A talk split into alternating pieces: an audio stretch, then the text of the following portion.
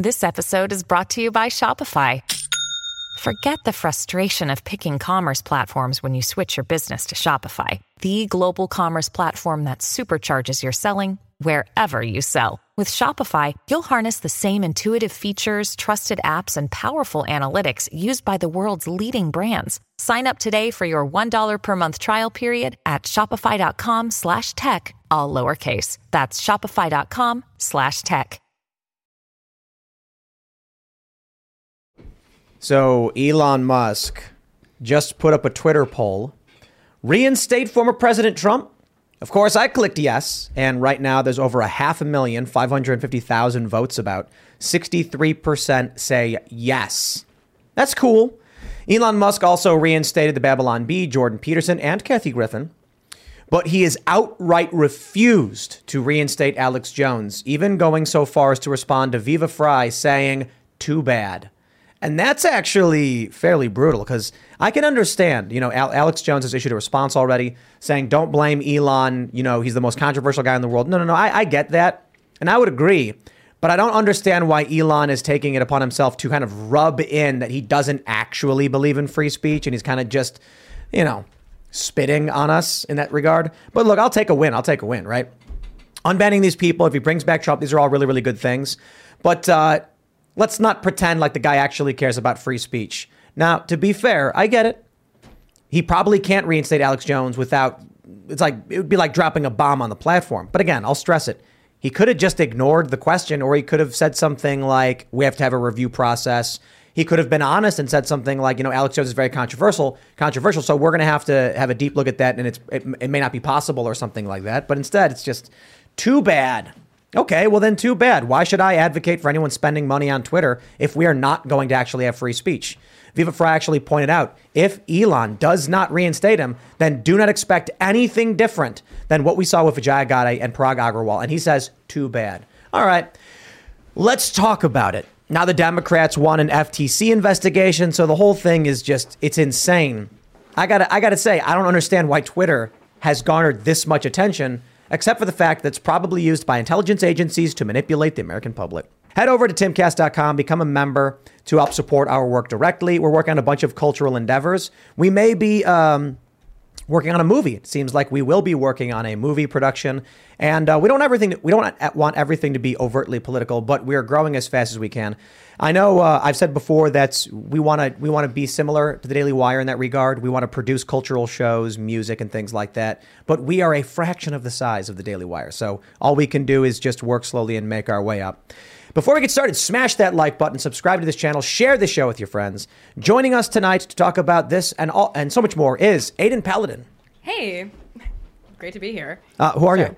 Oh, uh, hi, I'm Aydin Paladin. Uh, I mostly discuss uh, social science and the intersection of social science and politics here on YouTube. I was Yeah. a PhD student, uh, but I decided I liked doing this better. Yeah, it's Thanks fun, for having right? me. And I and uh, uh, we saw I, I saw I, I hit you up because you were posting about. I mean, this is going to sound tr- cliche and tribal, but a series of studies showing that many on the left prefer uh, are, are driven by envy, hatred, violence, greed, etc. Yeah, I was actually really shocked because you hear that kind of rhetoric all the time on the right and from the left towards the right.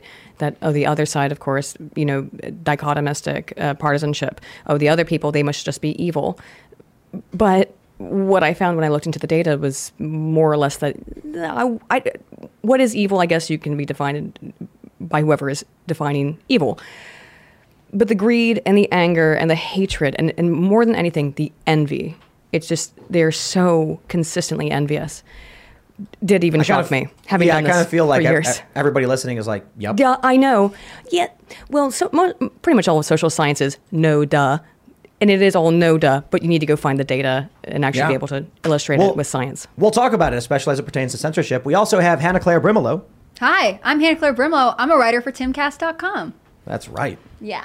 Well, all right, and Luke's here. I want to thank everyone in the comment section for the Luquisha comments. They mean a lot to me. I appreciate them very much. And even though Elon Musk could censor your speech, he cannot censor shirts on thebestpoliticalshirts.com. That's why I created the website. Today I'm wearing a shirt about the crazy immune system deniers out there who are very dangerous to your health. And if you want to warn everyone in the general public, you could get the shirt on, again, thebestpoliticalshirts.com or BidenFetterman.com, whichever one you choose.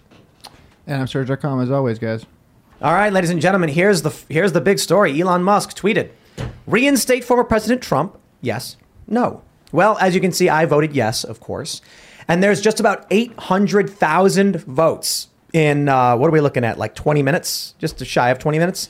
62% say yes, 38% uh, uh, 38% say no, and uh, I kind of I find it kind of silly. Like, why is a former president, whether he's allowed to speak in the public town square, being brought up to just like a poll from the CEO is kind of a weird thing. It seems very strange, especially given that this is supposed to be how Twitter operates going forward. Like, do we get to vote on everyone from now on? I would probably use Twitter if this was the democratic process. Well, unfortunately, then you can have very likely to invoke mob rule kind of stuff, um, mob rule consensus of people can then just get together. And it's just the way that anything works in terms of banning people from other sites. You get a group of people together, you incite them into saying, oh, we need to mass report, demand that Twitter remove this person, or vice versa, demand that they reinstate somebody. So d- democratizing Twitter can be potentially harmful in its own way.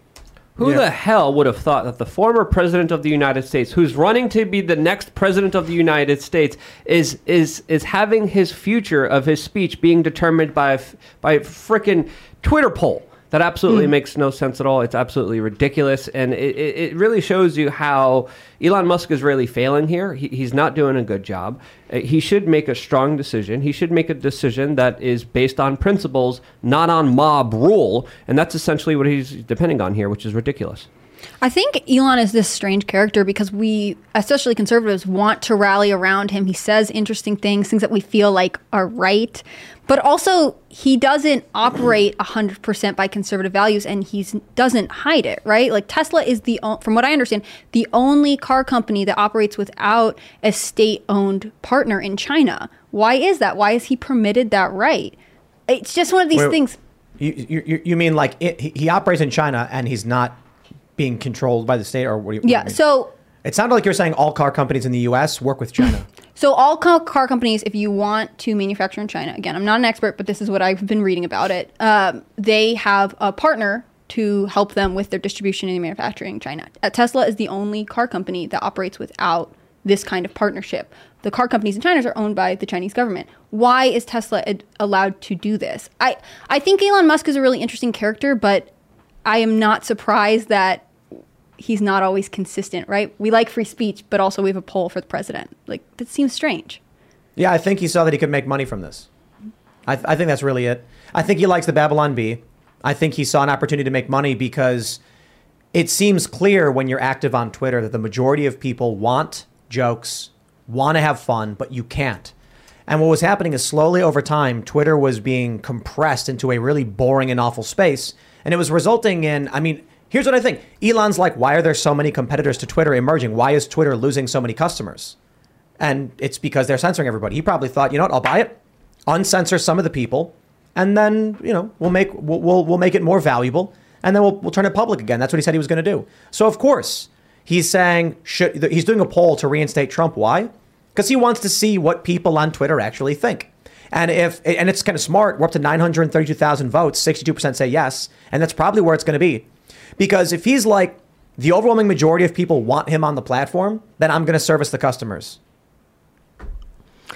Still weak.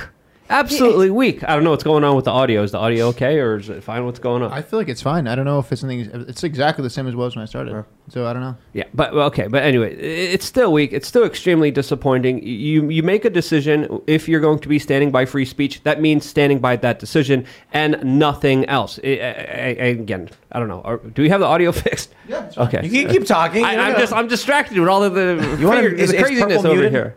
Uh, yeah, that's all that's muted. Everything's fine. Yeah, I don't know. Okay, that's all I had to say. Anyway. I just feel like Elon Musk knows that he's ultimately um, trading in public popularity, right? So it. I don't actually know, and he could be a devout free speech purist. He loves it, but he recognizes that in modern application, it has to be limited in some capacity. I don't really know what his philosophy on this is. I just know that he's inconsistent in a lot of ways, and I as much as I want to admire the things that he's done that are good, I feel like we all have to take it with a grain of salt and remember that like he is ultimately um, serving himself, as far as we know, Sure. and we don't know what the end of that is. I think he's running it like a CEO, like he's run everything else. So ultimately, the way he's looking at Twitter is what's going to be most profitable. If he ends up getting a huge mass of people who actually do leave Twitter and manage to force themselves away from it because Donald Trump is back on there sending out mean tweets, or because Alex Jones is out there existing, then maybe that's why he's decided against that unilaterally. Well, because it's clearly about the money. He tweeted now. Oh yeah. Can you read? He wants to read Oh. it. Hannah. Lucky Land Casino asking people what's the weirdest place you've gotten lucky? Lucky? In line at the deli, I guess? Aha, in my dentist's office. More than once, actually. Do I have to say? Yes, you do. In the car before my kids' PTA meeting. Really? Yes. Excuse me, what's the weirdest place you've gotten lucky? I never win and tell. Well, there you have it. You can get lucky anywhere playing at LuckyLandSlots.com. Play for free right now. Are you feeling lucky? No purchase necessary. Void where prohibited by law. 18 plus. Terms and conditions apply. See website for details. What? Claire. I'm sorry, you don't even know my name, hey, Luke. I've I- known you for so long. Come I said on. Hannah. I think you have to read it. That's not my no, name. no. I, I- yes, it is. sorry, you haven't addressed I me said correctly. Hannah, and then I was like, Claire. He said Vox Populi Vox Day. Ha ha ha ha Elon Musk. Have they figured out the bots? Have they figured out the fake accounts on, on, on this particular platform? Because again, that, that was a major topic of discussion with Elon Musk previously talking about how many people were gaming the system, manipulating this this this big tech social media platform to the point where, of course, a lot of this stuff was illegitimate. So how how do we know that this this poll's actually going to be legitimate? How do we know that other systems, other people, other groups won't be gaming this poll for their own personal benefit, uh, which still hasn't been cleared up to how many accounts are real, how many accounts are fake? How is this platform being used for the sinister purposes of a lot of powerful people? That's a question that I think a lot of people are still waiting to be answered. That might never be answered because we're still waiting to find out what, what's going on here. And if if Elon Musk is just taking this approach just to make money, it's not going to be incentivized for him to be honest with the people about how many people are fake on the platform. No, and I would say that's what is Twitter Blue of doing nothing but you know putting certain people forward. It's just being a little bit more honest about it than Twitter's been in the past. That it's what you're going to see because you pay us for it. And there are people who are so addicted to Twitter that they will, I think, probably stay there and keep doing it at least for the time being. They they they created this this rumor last night that Twitter was going to mm-hmm. shut down, and it's very clever organizing on the part of the left. Basically, the idea is make people fear they're going to lose their follower their their followerships or whatever, and then you'll get them to leave the platform, and so they do. They say, "Oh no, no, no! Twitter's going to shut down by tomorrow, quick!" And then everyone says, "Everyone, quick, follow me on Mastodon!" And they're trying to create a, a, a surge, a tsunami, an inflection point, where enough people jump ship that they'll actually start using the other platform. I wouldn't suggest Mastodon for people on the left. It's totally, uh, you know, unfederated or defederated. So th- there's no moderating on Mastodon. People can use very naughty, nasty words that you certainly couldn't use on Twitter on Mastodon. You can't, you can't, you can't censor them or, or whatever. I'm sure there's I some mean, way to they, censor they, it. they ban anything that's illegal in Germany, apparently.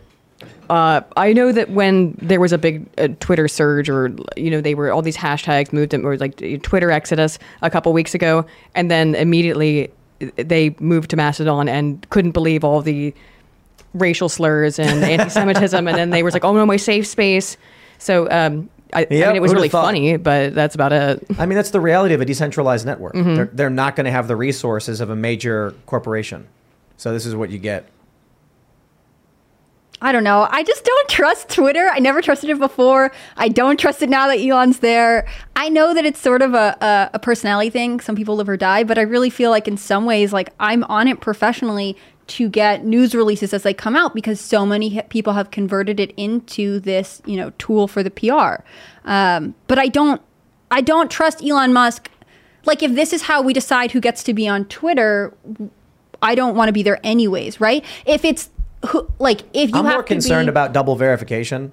Like, verifying anybody who pays money is the stupidest idea. Maybe he thought people wanted it so bad that he was going to make a ton of money right away from it. I feel like this whole rollout has been just really, really bad. Like, Elon, you either go for it or you don't. There's no half measures. You think I'm going to pay eight bucks? Like, I'm, I'm inclined to actually cancel the. So we, we signed up Timcast News for Twitter Blue for the verification for the most part. And because it's a new account and we wanted to have access to like filters or whatever. And also I want I want Twitter to succeed. I want I want it to work with what Elon is doing.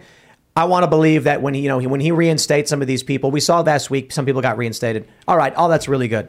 And then he, and, then he, and then he, he comes out and he's just like, I don't know, with all this stuff. Basically, I'm, I'm kind of just okay. All right, now I'm not entirely convinced we're going to see this, this, this platform get fixed. So here's, here's my mindset now. I'm not, I'm not rooting against Elon on this stuff. I'm, I'm looking forward to some improvements, but uh, I'm going to lean back a little bit you know, I was I was I was leaning back last week or two weeks ago. Then we heard last week that uh, he had reinstated some accounts, and I was like, okay, so it, it looks like he is going to start improving things. And uh, I said, okay, you know, I'll, I'll, get Twitter Blue, but I'll get it only for Timcasters. I'm not going to buy for my personal just yet. We'll see what happens. Now we have this, and I'm kind of like, eh. Do you think Elon could have done more with a uh, secondary platform? Like if he had taken over not truth necessarily, but like some other thing. this is the one thing that Ian is very, very wrong about all the time, freeing the code. Twitter, Twitter's code is garbage. It, it's nothing. Their algorithm, sure, I guess. I agree with Ian insofar as free the code so that we can know what the algorithm is doing to us because it's manipulating us. But Gab, Parler, Gettr, Minds, the, the ability to input text and have a server output it to a person who decides to follow a number, like but, not hard to do. Yeah. So what Elon bought was you and me and Luke and Aydin and Serge. He bought all of you at home who use the platform. It's a community of people. Having control over that is useful. How do you, you if you launch a new Twitter, how do you get people to use it? You can't because what makes Twitter valuable is that people are there. Mm-hmm. It is downtown. So you can buy a little store in the suburbs, I guess. Getting people to show up there is gonna be a lot harder. So this is what Elon really wanted. I don't think you know it could have been better or worse. The problem is you can't have it both ways. Let me pull up this tweet here. Elon Musk tweeted, "What should Twitter do next?" Originally, good name, says, "Bring back Alex Jones." Elon Musk says, "No." The Hodge twins tweeted, "Should Elon bring back Alex Jones?" Of 140,000 votes, 57.7 say yes, 42.3 say no. And uh, then we have this tweet from Viva Frei, who makes the perfect point. Alex Jones is the litmus test, Elon Musk, not just on the issue of freedom of speech, but on the issue of not bending the knee to political and judicial intimidation. If this is a hard no, your Twitter will never be any more trustworthy than Parag or Jack's Twitter. And Elon responded, too bad. There you go. What a prick. Seriously, if you're going to do something like this, violate free speech for an individual that is controversial while allowing other controversial voices to be on there. If you're if you're allowing Kathy Griffin to be on there but not Alex Jones, at least explain yourself. At and what did what did Alex Jones do? Well, uh, he yelled at Oliver Darcy. Yeah, he he was in he was in one of the and, congressional and confronted buildings. Jack Dorsey. Well, he confronted his banning was over Oliver Darcy. He put up a video where he was calling him a rat face or something. Yeah, I'm not a fan of that, right? I, I don't. I, I, can't stand this stuff. There's a lot of people who just laugh and say, no, they deserve it. And Alex was right. And it's like, I don't care. You're allowed to like that. Fine. It's free speech and all that. But I don't like it. And I certainly don't think he should have been banned for doing it. If you're in public and someone's mad at you and they confront you, there was no security threat or anything like that. It was just Alex yelling at the guy. They banned him for it. Kathy Griffin held up an image of a severed head and she didn't even get banned for that. She got like a slap on the wrist. She got banned because she mocked Elon Musk, uh, parroting his account without putting parody, trying to, I guess, make a point or whatever. He reinstates her. But showing, holding up a severed head of the president that was never in question. Yeah, she also evaded the ban and then went on her dead mm. mother's platform in order to still raise her voice against Elon Musk. So again, something's happening here. You're going to allow her to have a voice, but not not Alex Jones. Explain your reasoning. Don't be a prick. Don't just say too bad. What's going on here? Is there internal pressure? Are there people inside of the company that are saying, no, don't do this? Are there corporations? Are there government agencies? Are there any other institutions that are pressuring you to do this? At least explain yourself if you're going to be making this kind of statement. And Alex Jones, of course, responded, making his own video uh, regarding this specific news. And he says, hey, guys, don't blame Elon Musk here. He's, he, Alex Jones is trying to be the bigger person here, uh, addressing this larger saga here. But, but at the end of the day, we at least deserve an explanation because we were promised free speech. This is not free speech. This is a person deciding what he wants with his own whims. That that shouldn't be acceptable to anyone. Yeah, I was gonna say Alex Jones doesn't have a choice but to be the bigger person, right? If he goes on a tirade and is mad at Elon, he's like, Well, he "Your could- he- family's not even that cool." He, like, he could be like Kathy Griffin and go nuclear and go crazy. But it's okay if, Yeah. if she does it. Exactly. She's a really funny comedian. You don't Oh, understand. Hilarious. Hilarious. It's the same thing with now the 230 ruling, though, right? Of that. Maybe you could make the argument that Elon is worried that you know Alex comes back, and because he's being sued for three trillion dollars now, which is, I believe it Is is, it three just trillion? Is that it's the- three trillion, which is just a little bit under twice. Is the- it really three trillion? Yes, just a little under twice the annual DoD uh, cost. I think it's three Department of times the GDP of France. Something like that. It's an Yeah. absurd. I just looked up today that it's it's twice the, the DoD's annual budget. So yeah, three trillion dollars is on the table. They're which- trying to fund the war in Ukraine. Oh, know, the- the, money's got to come from somewhere. But so maybe you could make the argument that before this decision comes down about Section 230 is that maybe Elon is worried that well, if you know they're going after Alex Jones for for the GDP of France, that then they'll come after him in some way. But if Section 230 is no longer going to apply to make it so that you can sue the uh, platform for what someone on it says, then it doesn't make any sense. People are, are bringing up that Alex Jones issued a statement saying Elon shouldn't bring him back. He's the most controversial person, and Elon's going up against everybody, and so he's got to do what he can. And uh, I don't care. Alex, I understand what you're saying, and I get it. But uh, either Elon is going to, th- th- there's a couple ways he could play this. He could just not respond. He could say nothing. He is choosing to come out and outright say, you know, that free speech thing I tweeted about an hour ago? Screw that. I don't really care. So that's what pisses me off. I totally get that Elon's like, dude, there's only so much I can do. Totally get it. I respect it. He just bought this massive platform. It needs to survive. It needs money to operate. He doesn't want it to die. He doesn't want to lose money on that. And he wants to actually bring free speech back. I get it. You bring back Alex Jones, they go nuclear against you, and then the whole thing implodes. He, he brought back Andrew Tate. Andrew Tate Tate is back on the platform. Yeah. So so My- my- how are we picking and choosing here? Yes, What's yes, the but- scale here? Well, the scale is, Alex points out, he's the most controversial pers- person in the world. That being said, Elon did not have to come out and insult Alex's fans like that. Mm-hmm. He He, could have have just to- ignored it. Yeah, he didn't have to respond to anyone tweeting on Alex's behalf, too. I mean, he is looking for this fight, but to me, I just don't understand why. Like, what purpose is this serving for the? Virtue signaling. I, guess, but to He's who? virtue sign the advertisers. Hmm. So he can be like, look, see, I said I wouldn't bring him back. because when he said he hadn't made a decision on Trump, or when he said he wasn't going to bring back Jones, a bunch of leftists were like, at least there's, I, I saw high profile leftists, journalists saying at least some sanity and things like that. He's getting positive feedback from that, which is the first positive feedback he's gotten on any of this. However, it is a slippery slope, and it's the same way they've fallen before, which Not- is first it's Alex Jones, and then who who else is then not acceptable. But that's not true. He's getting attacked by the corporate media insanely every day. Yeah, There's what I hit mean. piece after hit piece after hit piece. This is not being met with like, okay, this is great. This is being ignored, and they're still trying to attack him any way that they possibly can. So why are you trying to placate these uh, people? right. Or is yeah. is he like trying to go over to the FBI or BlackRock or China, being like, look at me, I'm a totalitarian. I'm I'm a prick too. I can do what you guys do. Is that what you're doing? Because what else are we left to speculate here? Because otherwise, there's no other rational conclusion than him, as you Tim mentioned, specifically showing off to the powers that be, saying, "I could play ball, I could play game. Uh, you know, t- just tell me what to do, and I'll follow those orders." And that's not a platform that I believe in. That's not a platform that I want to be on. I want to read the super chat uh, from Old Stick Key Taint. He says, voting for Trump's unbanning is a smart move. Force the advertisers to justify why they want to, uh, what do you say, pause advertisement, pull advertisements when the majority of their target audience wants him on. Actually, yeah, that's a really great point. What, what, what Elon needs to say to the advertisers is, you are being attacked by activists who are lying to you and costing you money.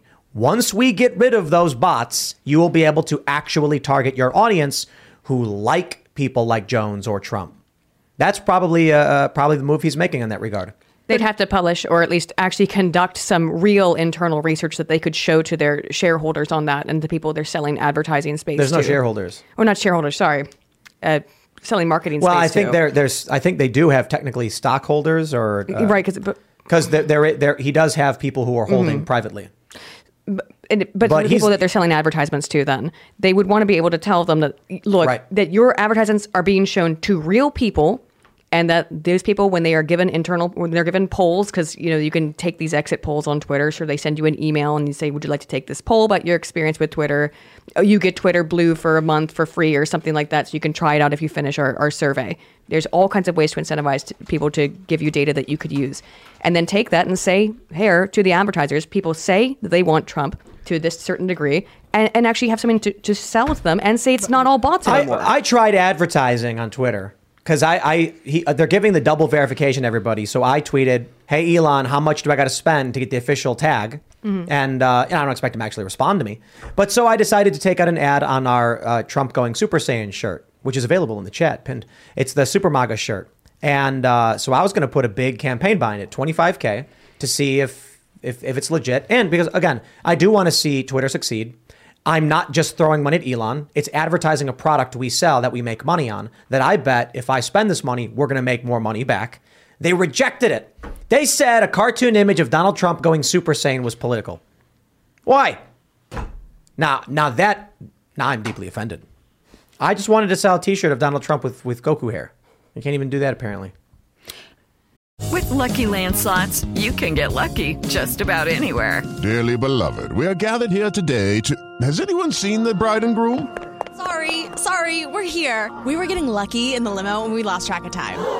No, Lucky Land Casino with cash prizes that add up quicker than a guest registry.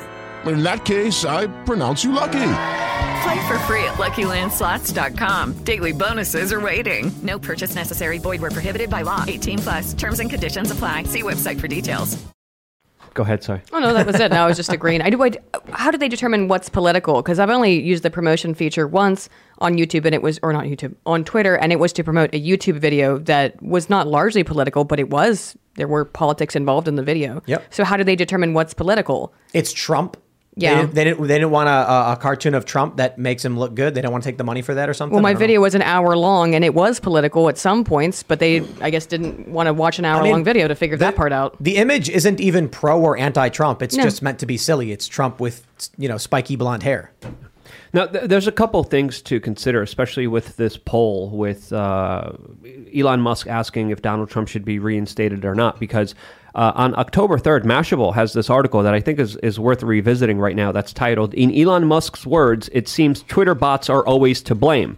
Now, there hasn't been any kind of reckoning with the bots. There hasn't been any kind of discovery. There haven't been any kind of major bombshells surrounding the bots on big tech social media platforms, especially Twitter. But Elon Musk was complaining about the bots after he did a poll on his own Twitter account, specifically on October 3rd, asking if there should be a Ukrainian Russian peace deal.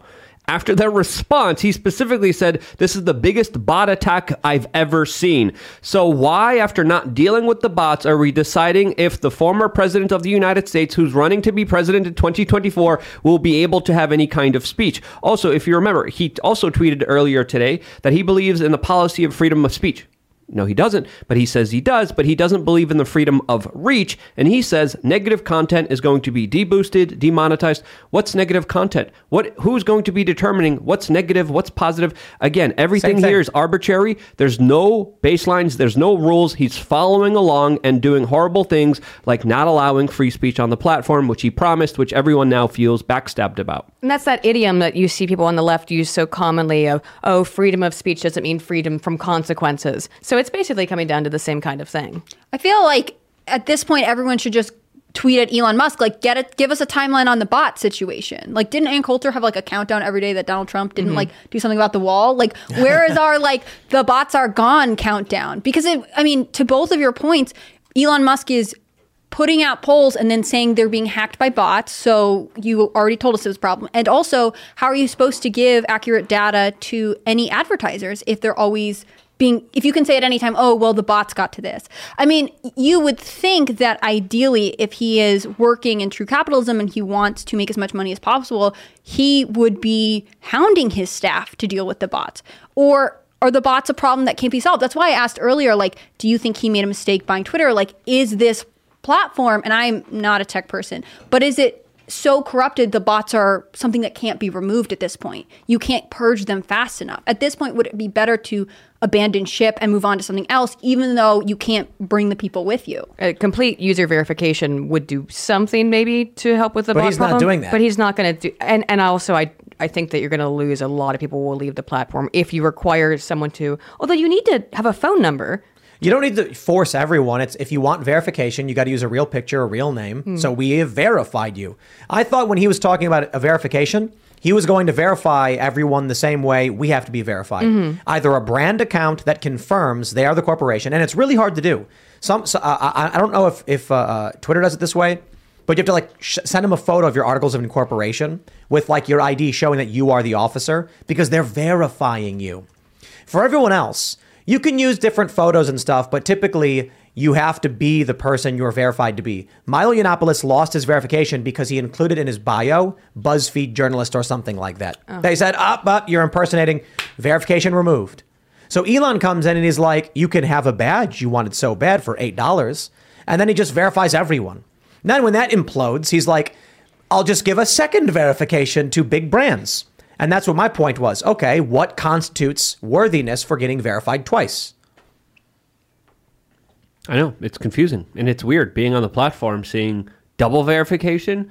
Only the corporate media, which again Only Elon knows. media. Only, Elon knows the corporate media runs scams. If we're going to be fighting this information, if we're going to be getting rid of controver- controversial figures that spread disinformation, CNN needs to be gone from the platform immediately. MSNBC needs to be gone from the platform immediately, and and they're not. So if we're going to not allow Alex Jones for you know allegedly being misinformation, he got some things wrong. Obviously, we could criticize everyone. I've criticized him before, but at the end of the day, you you you take his record and you take it to the corporate media. He has told far more truths than, of course, the corporate media that's routinely lying to the American people and running larger psyopses against them.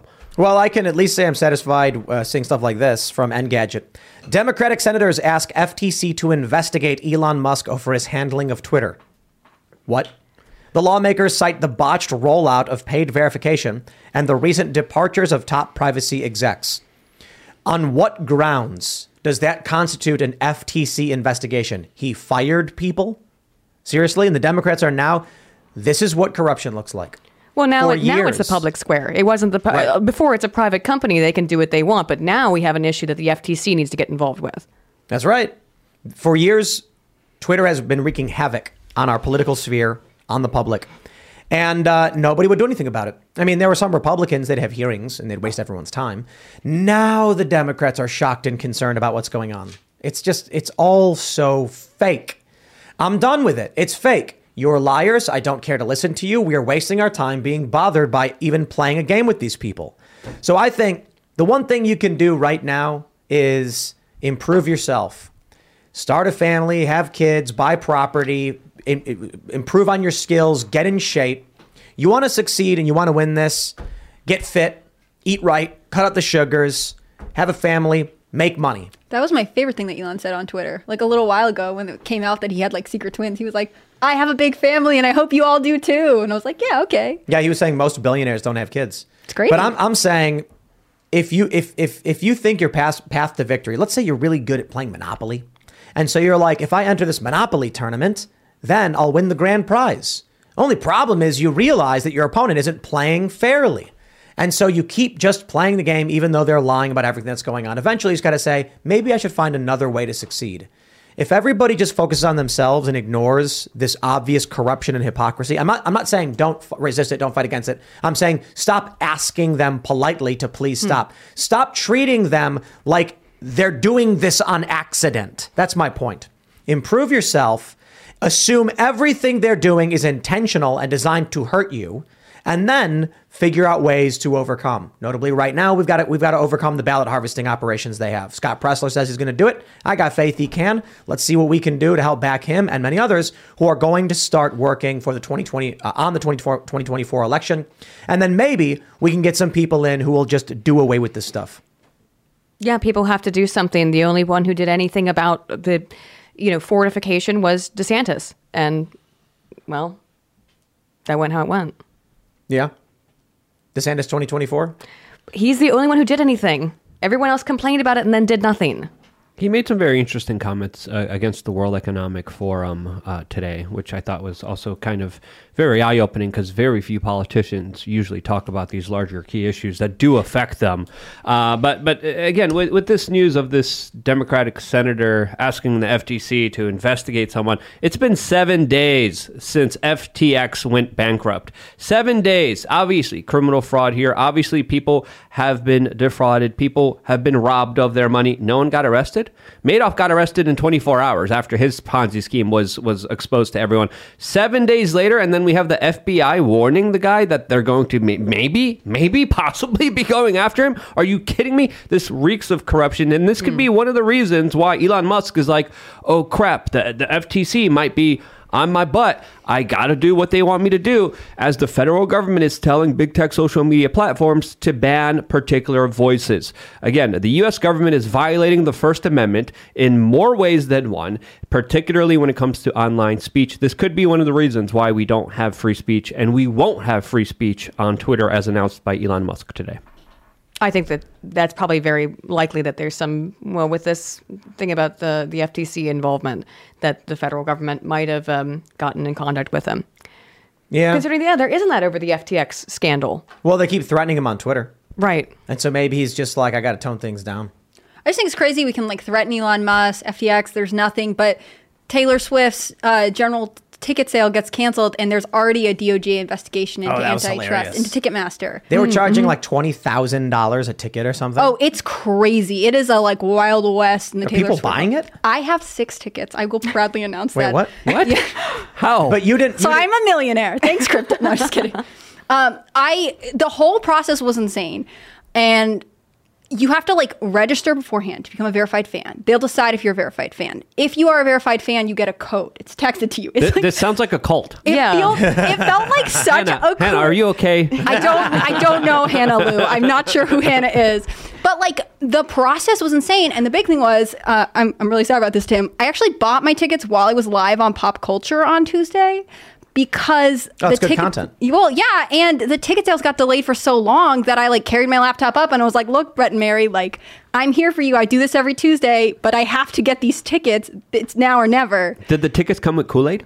Not that I know of, but maybe at the concert she'll like inject us all. I'm not sure. I just feel yeah. like as a as a where, millennial, where is the concert? she has a bunch. She has 52 shows. She's How touring much, the country. how much were the tickets? Uh, mine were two hundred and forty dollars. Oh, okay. Are you going to resell them?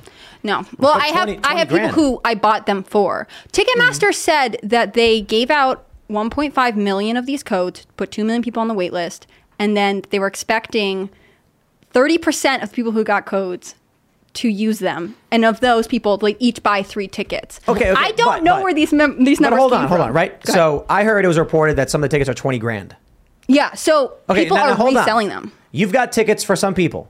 Mm-hmm. Do you think those people would be happier to watch Taylor Swift or get 20 grand? I honestly think they'd rather watch Taylor Swift, but I'll ask Oh, come them. on. We could phone a friend right now. I'll let I'm them gonna- know. The Kool Aid is strong. You Tim. don't understand. Like there is such a. Like, I think it's twofold. I think people really like Taylor Swift. She hasn't been on tour in a while. But the other thing is like I all of my friends who want to go to this concert were like robbed of two years of their twenties for because of COVID. Like they want Mm-hmm. to go out. They want to do things. To see Taylor Swift? Look, man, you weren't indoctrinated the way I was indoctrinated. We're judging you very heavily. I'm okay right with now. that. I wouldn't have said it on this podcast if I wasn't comfortable. I comfortable. really have to know. I'm just really quick. What did you have to do to prove that you were a Taylor Swift? I, I have no idea. Oh. Of 15 different people Oh, I 'cause you rebought to- them? No, I bought Oh. them. I got a code. I don't know why I was selected other than they wanted to like see my heart rate go up. I'm not sure. uh, but it was it was this insane process. Ticketmaster crashed. AOC tweeted during this pre-sale as everyone was complaining about it. Uh, they're a trust. We should break Ticketmaster up because they Yes. had this. oh, Yeah, Well, absolutely. yeah, Yeah. but that's just because she couldn't get her. That's Taylor what I thought. I was like, this girl wants to go to the concert. I have one more AOC if you'd like to come with me. Uh, no, but it's it's this crazy thing where we have this pop star returning to tour after COVID, and by Friday after this disastrous uh, sale. There's already an antitrust investigation. Like, Oh, I know, it's amazing. Why are they moving this quickly? Amy Klobuchar's granddaughter wants to go to Taylor Swift. Yep. Yeah, that's didn't why. get tickets, and she's like, "Bring the DOJ in." Like, It's the second anything in any way negatively affects Hold on. the those in the oligarchy, then all of a sudden they, they put their feet to the fire and they care. Exactly. How old is Taylor Swift? She's 32. Mm-hmm. So she she's not going to be old enough in 2024, is she? No, no. Oh wait. You have to be what? Oh, she is going to be old enough. Taylor Swift. Tay Swift. She's, uh, We've her- got an idea for you. There you go. Her birthday is uh, uh, December 13th, meaning that by the time she would be inaugurated, she would be 35 years old. Taylor Swift is going to run for the Democratic ticket. That's it. That's what they're doing. That's think why. that that's makes why sense. AOC is all over it. Yeah, I think that makes sense. I mean, my I, math I wrong? think she Eight- is eight- that influential among uh, at least young voters. No, wait. Maybe, maybe I'm wrong. What? Yeah, maybe I'm wrong. Maybe she's going to be 34. Catch her in Yeah, she'll be she'll be 34, I think. Wait, wait, she's about to turn 33. So that means she'll be 34 in in 2023. Yeah, she'll be 35 at the end of 20 uh, you're right. 2024. You're right. So that means she can run because by the time she's going to be sworn in, she will be old enough to be uh, president. 35, right? I would do anything to see a Trump Taylor Swift debate. I'm Oh, man. put it on- I will sell tickets to that. Ticketmaster can crash again. Okay, I'd buy those ones though. Like, how- what, what- You what on about that like a. Trump Kanye ticket versus like a Swift Obama? Wow. Swift AOC, Trump Kanye. Swift Ocasio Cortez. We're going a little bit dangerously into idiocracy here, though. Yeah, but at this point, I'm like, It's let the, you know, I feel like we're down, we're going down a water slide, and like the only Mm-hmm. way to get through it is just just to roll through it. You know what I mean? Mm-hmm. Yeah. I mean, a Ta- Taylor Swift presidency. I just can't I mean, imagine. IQs are dropping, so anything's anything's Look, but the thing is, she's a figurehead. She is the pop, the pop star of an entire generation, and to so many people who were raised, especially in the social media era, she has more influence than any politician. I mean, AOC has whatever amount of followers online. She has also kind of translated herself into an internet presence, but really, there are certain people who who capture attention and whether you like it or not taylor swift is one of them and i respect that she's not everyone's thing i myself don't like a lot of her music but i feel compelled like i have to go to this concert Think about like just you know for for a moment. Bear with me. How cool would it be if like Taylor Swift runs? And then she becomes like the most brutal dictator ever. it's just like extrajudicial extrajudicial assassinations are through the roof tenfold what they were under Obama. And then it's like you have, you have like a documentary 50, 50 years from now. President Swift was the most aggressive authoritarian leader any nation had ever seen. The And reign of it's like- Tay Sway. Running yeah, under she's the like campaign drop the slogan. bombs. running under the campaign slogan shake it off The IQ deficit thing is really fascinating, which um, because children that were born under the during the pandemic, during the lockdowns, which again, this being the first time people can get out, one study found that they have a 30 point IQ deficit Yep. using 30 points. Yes. Woo. Um, of, of early for, for infant um, IQ tests, which th- those are not super valid. But if that maintains in, in the early studies of 30 point, point IQ deficit, that would mean that the average person born in that three year period would have an average IQ of 70. And remember, average means the middle, meaning the other half is lower than that. Horrifying. It's like that uh, George Carlin joke. He was like, "Think about how stupid the average person Yeah. is. Now realize half of them are stupider than that." Yeah. Wow. Honestly. Well, uh, I feel bad for these kids, but I mostly feel bad for myself because by the time I'm, you know, in my 50s and desperately trying to vote to save this country or planet, you're gonna have a lot, a lot of really dumb people voting, and they're gonna be like, "Masks are good. I used to wear masks all the time. I vote for masks." And it's like a mask. no i, th- I think it's mandatory masking when you're going to the bathroom. they're going to be like i don't feel comfortable without my mask There's i already need my mask preliminary It's data on security- that. Yeah, isn't that crazy but but it's going to be like it, they're not going to say that because their IQs are very low. Hmm. They're going to be walking into a room and someone's going to be like, "You got to take the mask off," and they go, "I need the mask," and they go, "Sir, take the mask off relief," and then they go, "Ah, ah, ah," and then they're going to be like, "Okay, okay, okay, okay, you can wear the mask." Jeez. As they're sucking down on their watermelon peach v- vapes, Right. douche flutes. I, I could just see it now. We're doomed. Watermelon peach is that like the flavor that you? I think just made something would- up and Oh. as I was talking. Sounds pretty that's his personal actually. favorite vape flavor It'd have to be like I don't do avocado toast flavor or something. I used to. avocado toast flavored vape sounds horrific and taylor think swift is giving them out translate at her campaign rallies yeah, yeah, there you go. It's how you well, get the young people involved. Speaking of low IQs, let's pull up this story. New York City lawyer sobs in court as she's sentenced to 15 months behind bars for firebombing NYPD van with Molotov cocktail fashioned out of a Bud Light bottle during BLM protests. Urooj Rahman asked a judge to spare her prison time and give her a second chance to redeem herself for what she called a momentary lapse of judgment. Yo, uh, lady, Prison is for dangerous people.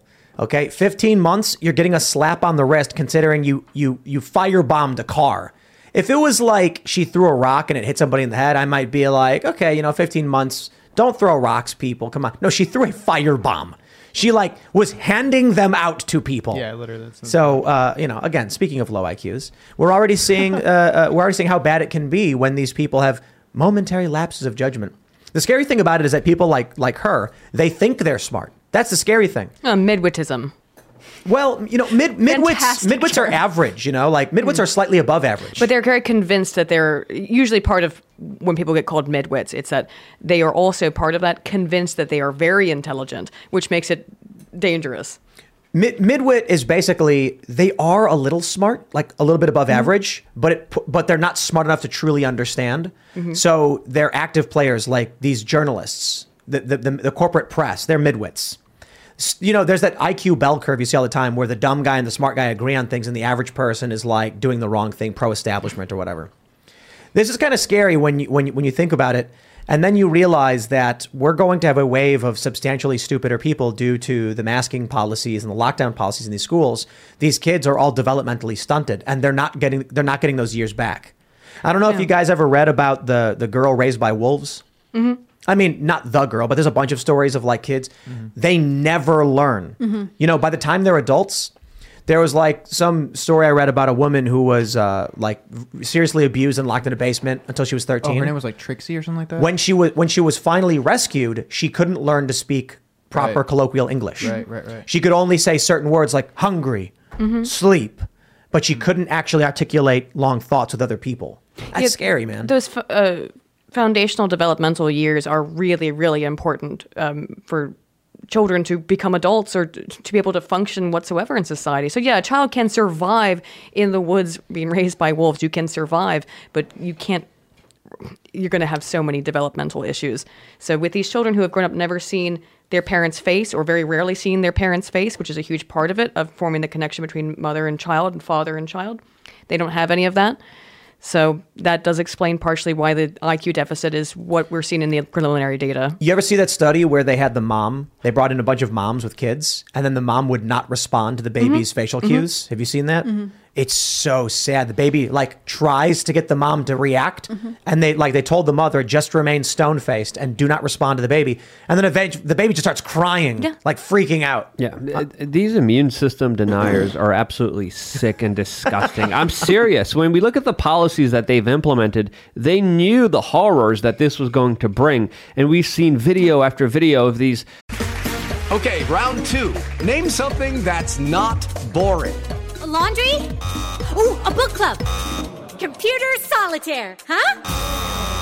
Ah, sorry, we were looking for Chumba Casino. That's right. ChumbaCasino.com has over 100 casino style games. Join today and play for free for your chance to redeem some serious prizes. ChumbaCasino.com. No purchase necessary. Where prohibited by law. 18 plus terms and conditions apply. See website for details. Fat, bureaucratic, totalitarian teachers just shove a mask on a child's face as they're literally fighting with them. Toddlers, small children in kindergarten were forced to be masked, which is leading to severe del- uh, uh, development, Developmental. developmental issues that we're going to be seeing the long term consequences of, especially in the future. There was even uh, major politicians that came out and said, I, I, "Guys, I made a mistake. Y- you did? Of course you did. We all knew you you did. We were talking about this. We were warning about this, and our voices were censored by big tech social media. And this is why it went on for so long. It was because of that censorship. It's because people couldn't push back. It's because the ideas couldn't be challenged or tested in the public sphere, and we were censored. And we had to continue with this ludicrous nonsense, bullcrap, insane policy that has hurt children in so many unspeakable ways. I interviewed a mom on Long Island a couple months ago when schools were going back and forth over whether or not they would mo- remove their mask policy. And she was just telling me about her experience. I wrote about it for the site. But one of the worst parts of it, she told me, was that there was a girl in the school who got sick in class. Threw up in her mask. She's like in the second grade, and they ah. made her walk to the nurse's office without taking her mask off. Ah. Evil. Like Evil. This is insane. Why would we live this way? Well, even before this, did you ever hear the story about what's going on in Chicago, where they they lock kids in padded rooms? There was a little boy who was like acting out, so they brought him into a padded room, locked the door, and then just left him there for hours. He started screaming, he had to go to the bathroom, so they ignored him. And when his parents finally came, they found him like with crap on his pants and he's like a little kid, like like I, for- I forgot how old he's, like five or six or something. So this stuff's been going on. It's only getting worse. Homeschool your kids because uh, One last point on the COVID stuff. There was a study that I came across. It's um, by Dr. Raymond Palmer. It's called COVID 19 Vaccines and the Misinterpretation of Perceived Side Effects Clarity on the Safety of Vaccines. If you don't mind, I'd like to read a few lines. what is what is the what is Uh, it, the, the basic premise is that all of the side effects are just because people were mean about it. People were mean on Twitter about, about whether or not they wanted to get vaccinated. they they did a study. That's it's, And they it's not a real people- study. It's his contention. Ah, His so contention. what- what's yes. his publication? It's it's published in um, the Journal of Biomedicine in uh, Is just this a- last year. Is that a reputable? Yes, it is. That's the horrifying part. Basically, he says much of this anti-vaccination sentiment could be attributed to the alleged side effects that are perpetuated across social media from anti-vaccination groups. Fear mongering and misinformation being peddled by people with no scientific training to terrorize people into staying unvaccinated could be causing the side effects in the vaccination process. So, but, but, but, but we're not talking about like kids being masked. We're talking about It's in any kind of side. This I just came. I saw this today. But any kind of side effect of every anything Is socially, because people are sad. medically, is because of anti-vaxxers being mean on social media. Well, hold on there, guys. We got to stop being mean. I know. That's the is only that way. is that the cure to That's- COVID? that's- that- Apparently. that's, well, that, that's the you know everybody will be healthier. Well, to be fair, I mean stress does cause health problems. It does. That's so- his contention. He well, yep. I think his contention is garbage, but we can all try to be a little nicer. Also, like I don't feel like the anti-vaxxers were. Again, Well, I'm not an banned all of avid. Twitter user, but I felt like the dominant pressure was to get vaccinated, was to follow through, and those who questioned that were the ones who were attacked. He- He's literally accusing people of what the establishment was doing. Yes. By, by as a perfect example, perfectly described it, except for his side was doing that. Right. And what his contention was, his his evidence for it later in it is that well, women uh, had more uh, myocarditis and different kinds of cardiac uh, events Hmm. following um, you know exposure to social media, and it's because of that that there's this this issue. That it's- I mean, it's actually, caused by that people sounds being plausible. mean. It, it is plausible. Women are more likely to um, have really severe stress reactions Yeah. to, well social pressure. Yes, I mean, because we, we, we, we talked about that study where like teenage girls are getting Mhm. depressed from Instagram. I mean, yeah. if if if if you are susceptible for whatever reason, be it COVID or now they like now they have that that study that NBC News reported about where they're doing Pfizer and Moderna, I think, are doing long term studies on on myocarditis and pericarditis, uh, which they say is very rare. But my point is, if you are susceptible for whatever reason and you're having heart palpitations because of stress on social media, I mean, I don't think anti vaxxer makes the most sense, but the idea that social media stress could make put you like put increase your risk for any kind of uh, Oh, heart for issue. sure. Uh, yeah, just you kind know. of a weird, convenient thing to, to say. No, I think- we're seeing this increased stress in people, and it is causing them cardiac issues. It must be the anti-vaxxers on social Right. media that are responsible for it, which is again a convenient way to Uh, blame who others are for what not they're doing. reporting could heart say, issues. You could say it's cancel culture. Oh, sure. The fear of being canceled, of not fitting in, of not virtue signaling is causing people to have heart problems. I actually would believe that too, especially with what we know. I think, you know, we've seen a lot of uh, uh young girls negatively impacted by mm-hmm. social media. They get depressed when they don't get enough likes, but they're younger, so they're not, their hearts aren't going to give out. But what if you're like a 50, 60 year old woman and you're, you're wrapped up in this stuff like, I don't know if you guys saw the Rosie O'Donnell, Kathy Griffin TikTok they put out, mm-hmm. and it's just cringe, like super cringe. But I imagine for them, they're a lot older. They're active on social media. They're probably getting stressed out bad by this stuff, mm-hmm. but they also just have old hearts. So, like, I wouldn't be surprised if you came to me and said that Kathy Griffin was having a heart condition. I'd be like, yeah, the lady's strung out on Twitter, like she's losing it. Sure, with a problem with a study like that, where he's making his contention and his conclusion is that, well, there's competing variables here. There's alternative hypotheses, and you're just contending that this must be the correct Yeah, one. yeah, yeah, But yeah. that one could very well be part of it as well, is that women really I are getting more yeah. stressed out because of social pressures on, on social media. I, I think it's fair to say that you know myocarditis is not caused by mean tweets. I think I think I think that's the baseline that we should be having here Yeah, when it comes yeah, to yeah, this yeah, discussion. but- but hold on, hold But on. prove it. Prove it in a No, no, study. no, no, no. and then on, and, I'll, I'll, I'll rely on Pfizer and Moderna to tell us what to believe in, since you know they're investigating themselves, so they're very trustworthy. right. But I do think it's a fair point to say if you're susceptible, s- being stressed out will like will increase your risk probably. Like cortisol Sure. stressors causes negative health consequences. The point I'm trying to bring up is, guys, I get it, but social media is is bad for us. The algorithms are manipulating us. They're controlling us into believing stupid political nonsense, and young girls are getting depressed. Mostly young guys are getting depressed too, but it's mostly young girls getting depressed by this. I got no problem being like, I am absolutely willing to throw the algorithms of Facebook under the bus on this one if it means we can, I don't know, do something about it, change it or fix it. Well, there were a couple uh, wrongful death lawsuits going. There's one in the UK with like a 12 year old boy. There's one in California with like a 19 year old girl who are. Uh, they, they basically are arguing that the algorithms fed them content that they may have been predisposed to anxiety or issues, but it encouraged these mental health issues to the point where at least one of the one of the children killed themselves. I If mean, it's the 12 year old boy in the UK that I'm thinking of, then that lawsuit is is completely bogus. Yeah. Uh, because yes, he was being bullied online, but he had horrible home life, and then it Mhm. also turned out that if that's the one I'm thinking of, that his mother then he had been he was brain dead and was kept alive on ventilators for three months while he was literally his brainstem was necrotizing while she was making money by posting pictures of him on social media in a diaper. And if that's the same story, then I don't know. I know there have been several Ooh. lawsuits. I just find it interesting. And again, maybe not all of them are valid, but Yeah. I find it interesting that people are choosing this route to say, like, we are experiencing the suffering right away. We, we didn't evolve in this in these conditions whatsoever. So No. of course it's it's overstimulating to the the dopaminergic center of the brain. I want to I want to talk about chickens. So I'm just going to hard segue, and it's Friday, and so we're chilling. But uh, we have this story from uh, GBN. Eggs to be rationed across UK until spring 2023. Supermarkets, including Tesco, Asda, and Lidl, taking urgent action. Uh, it- buy some chickens. I like. I don't know if this is going to happen here in the United States. Probably not. We're a very, very big country. We have. I think we've got more farmland than the UK. They're not as they're not as large. But the energy crisis. I look. I'm bringing up the eggs thing just to be silly. It is a very serious story. But uh, with with what's going on in in Ukraine and Russia, the latest report I saw was that Russia was pulling back missile batteries.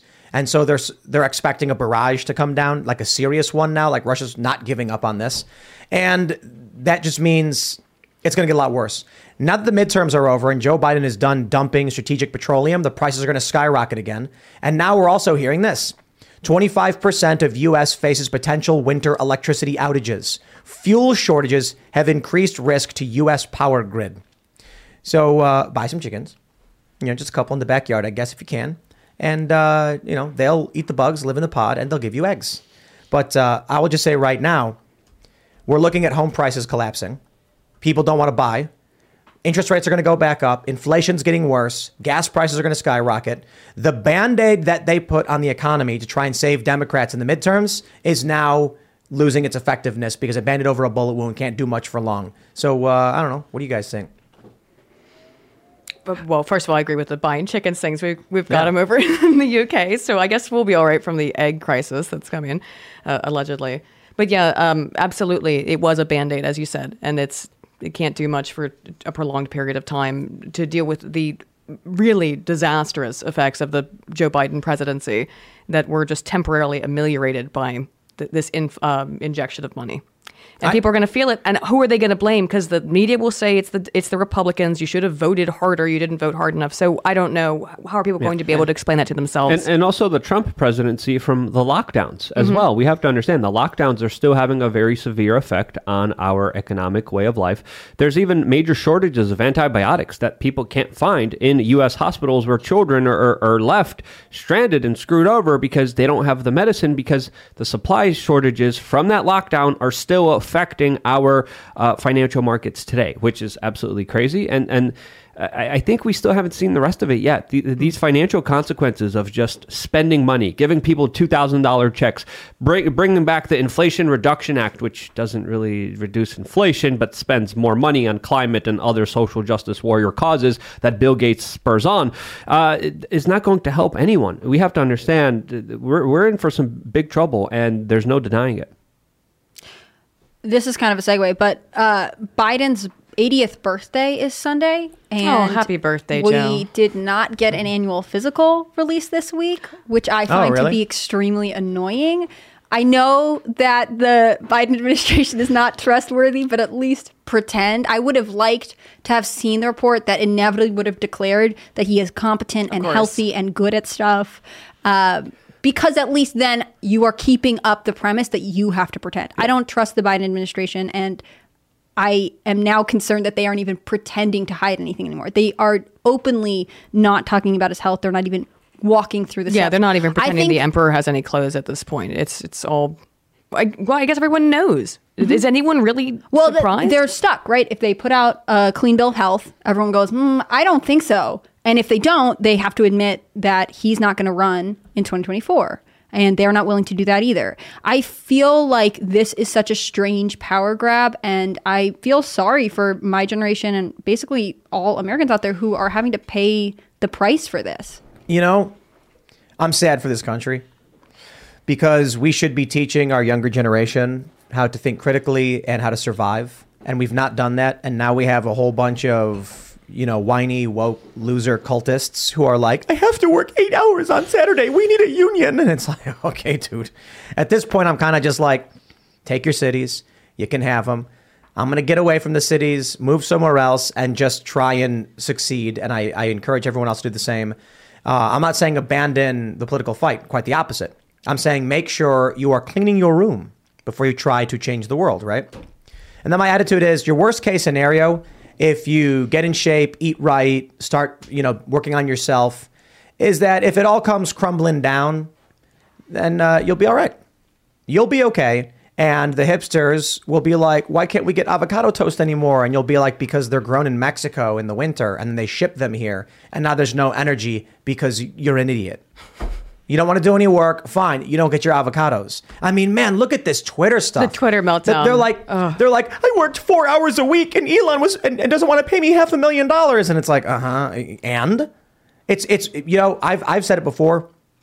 If the American people knew how much money these like New York media people were getting paid for as little work as they're doing, there would be a revolution overnight. Working class people in this country do not understand. You walk into that Google office, these people are all six figures and they do nothing. There's like, I'm watching people like sit there drinking coffee, reading a book. I used to go there and, uh, you know, I'd be invited because people, I, I know people at Google. I'd be in their cafeteria. And I'm like, so what is it these people are doing? It's remarkable to me that when I worked for, uh, I worked at O'Hare, I'm lifting 50,000 pounds of luggage every day for 10 bucks an hour, struggling to make ends meet, couldn't afford it. And then when I walked in that Vice office for the first time, I just started laughing. I was like, where is everybody? And like, well, they work from home. I'm like, what? What? They, they publish like one article per week. Amazing. I want to go work advice. One article a week? Ugh. There you go. Well, they're laying people off now. Yeah, there was a that No, TikTok kidding. Like video that went viral a couple months ago, was it, or weeks ago? Inside where it Twitter? was. Uh, no, it wasn't about Twitter. It was about LinkedIn, Yeah, right. where the the woman is like, "Here's a day of, uh, uh, in the life of a 23 year old." Whatever at LinkedIn, and she just it all she seemed to do was sit around and eat snacks.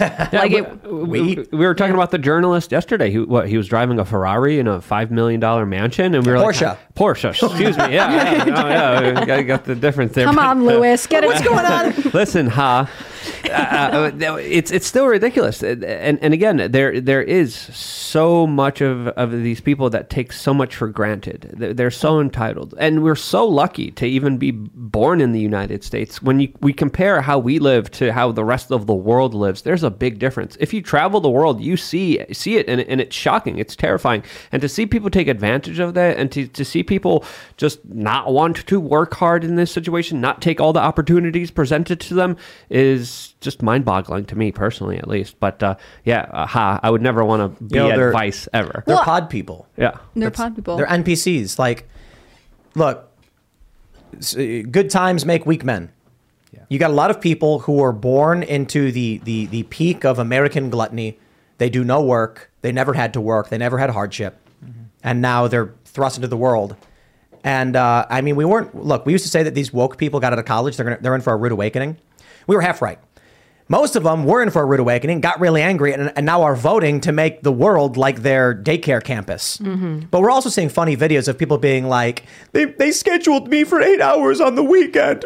I need a union. That's a great one. Eight hours on the weekend? Oh, heavens me. Wow, No. you have to lift a rock. to Lewis's point, like both of my, this is horrible. I don't know why we started this, but like, I mean, I know you have a similar story, but both of my parents are immigrants, and I remember asking my dad once, "Do you ever wish that you know?" He had opportunity to move back to England before they had kids, and I remember asking him like, "Do you do you ever wish that I had your accent? Do you ever wish I was more in touch with that part of our culture?"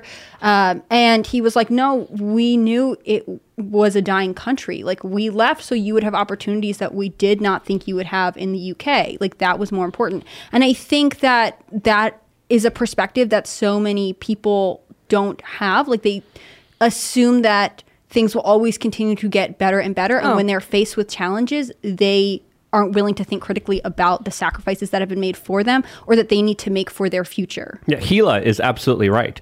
Uh, there- Thanks, there's, Larry.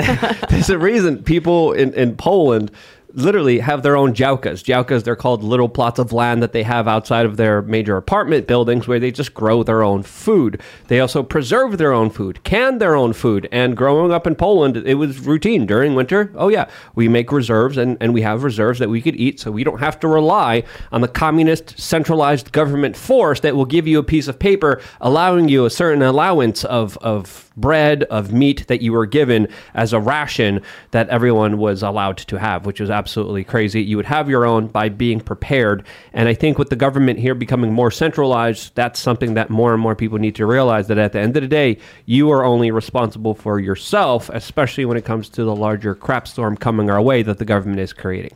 Well, I feel like you're Leonard's right. You're responsible for yourself, but also you're responsible for your progeny and your family and your immediate community. Like you choose who you interact with day to day and the impact that you have on them. Like don't trust the government to make things better for you. That's what I don't understand about people coming out of college who are just waiting for someone to fix their problems. Like that's never been realistic. I don't know what experience you had in life that made you feel that way. It was crazy when uh, I was working for a company.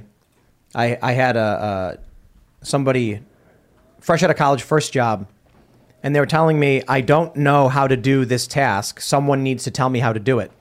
And my response was, "Well, I'll just figure it out." And they're like, "What do you mean, just figure? I need to be told what to do." And I was like, "Take the time to figure out how to operate the system."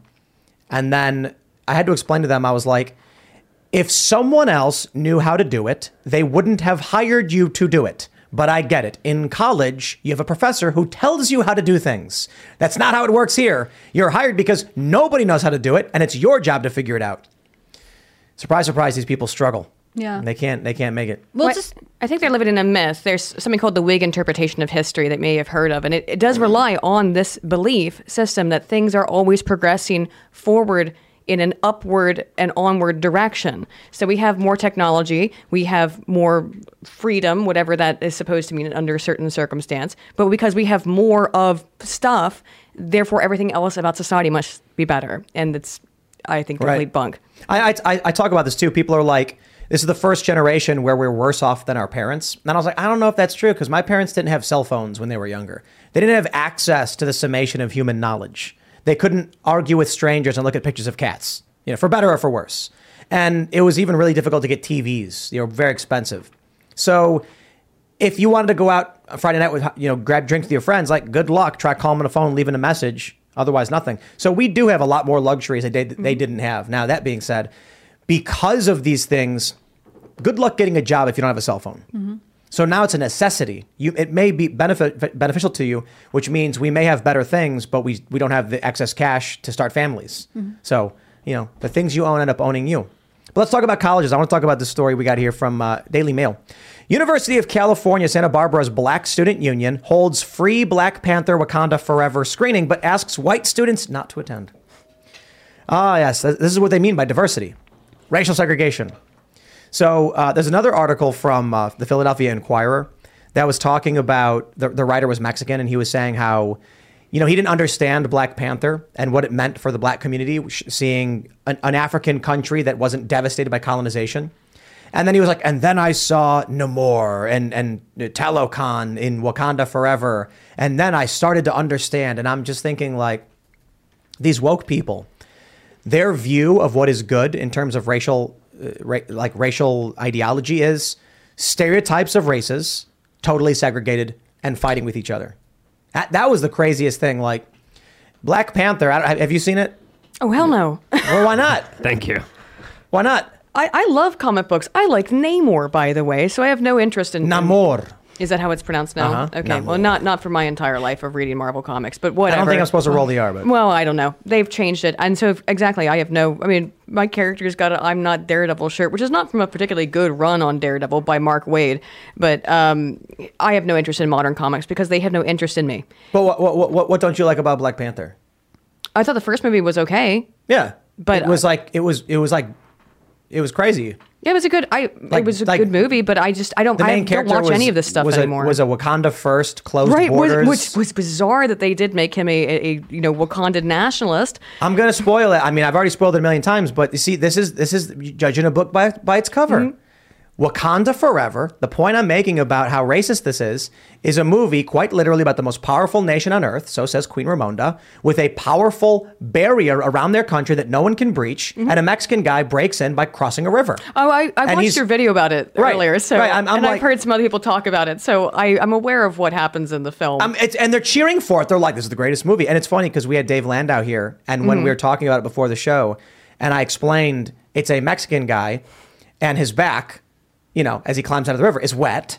And then I said, "How do you think they defeat him?" And he goes, "Do they dry him off?" And I was like, "Yes, yes." And he was like, "So it's the greatest movie ever." right. Uh-huh. Yeah. Stereotypes are, are a simple way of understanding the world, and that it's also something called a cognitive heuristic. We all rely on cognitive heuristics as mental shortcuts. So, for example, if you see a stick in the grass, we have evolved to very quickly make a snap judgment to deti- decide if that is a stick in the grass or a snake. Reduces cognitive load to rely upon stereotypes. It literally means you have to think less. You expend less mental energy. So people like stereotypes for that reason. So I think that maybe in some way they're just like, oh, I don't have to. I can turn my brain off even more during this Marvel movie than I usually would because I can just rely upon stereotypes about other people. Now, now that we've we've we've entertained that, and, and we talked about it before, I have this story from IndieWire. John Leguizamo calls out non-diverse Super Mario Brothers casting. It's going backwards. For them to go backwards and not cast another actor of color kind of sucks Leguizamo, who starred in the 1993 live-action version of the upcoming animated movie. Let me just explain this very simply. Mario and Luigi are two white plumbers. John Leguizamo is angry that two white guys were cast to play as white plumbers. This is the extent of wokeness in in in culture. It sounds like they're making the like uh, far right position or argument that Italians aren't white. That's what I that's what I was thinking too. like uh that's really weird. It is bizarre. It's news to the white Italians. But there, I've seen that, like, like far, very far right people will say because of um, proximity to Africa uh, proximity to Africa, that Italians aren't really white. If that's what you're saying, then I mean, okay, well, like you and Richard Spencer can be buddies. But the, here, here's here's the thing. You want to know what this is really about? John Leguizamo played Luigi in 1993. Mhm, right. and he wants to play Luigi now. It's a big role, it's big money, and he's mad they're not casting him, so he makes it about race and says it's going backwards. Bro, if the argument is that people should only play characters that are their race, then you should be happy that white actors were cast to play white characters. The, the, the concern was when you had black characters voiced by white people. No, apparently now the concern is for the, the entire time, all these people ever really cared about was empowering themselves and mm-hmm. making money. Okay, round two. Name something that's not boring. A laundry? Ooh, a book club. Computer solitaire, huh? Ah, sorry, we were looking for Chumba Casino. That's right. ChumbaCasino.com has over 100 casino style games. Join today and play for free for your chance to redeem some serious prizes. ChumbaCasino.com. No purchase necessary. Where prohibited by law. 18 plus terms and conditions apply. See website for details. A- As the only person of color here in this room, I think it's. I think every studio should follow Netflix's uh, protocol and make you know all the characters uh, as diverse as they possibly can, no matter how ridiculous or absurd it is. And the memes are absolutely hilarious too. Oh, when you it see the comes toast to meme? the to- yep, the, Oh, the book yeah. says the, they cut the white bread and it's a piece a of black big- bread. it's I, I. I tweeted that one today too.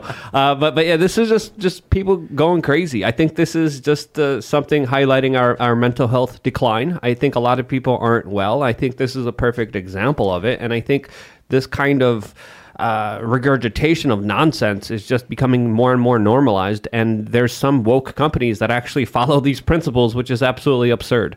Uh, it, it's stupid. It's discriminatory. It's racist. It's ridiculous. I mean, I think part of it is that the implication is that white people are meant to be secondary or replaceable. I think part of it is, you know, to compensate the when I was in college, what I heard regularly was that because white people have traditionally held institutions of power, it's not even that you need to have representation, you need to have overrepresentation to compensate, right? So mm-hmm. we can't have white mm-hmm. Italian plumbers because they should have always been diverse to make up for the fact. Like it's such a trap and at the end of it you just hear that white culture is not real and fake. Like I am sure you could get an Italian actor. What was the uh, the mayor of LA? He was like, I I am diverse because I am Italian. I identify with the Latino community. like, excuse me, what? Like there is such an interest in divorcing yourself from Western European culture. Of course, if you can grab at some kind of power, and I think that's because we're repeatedly told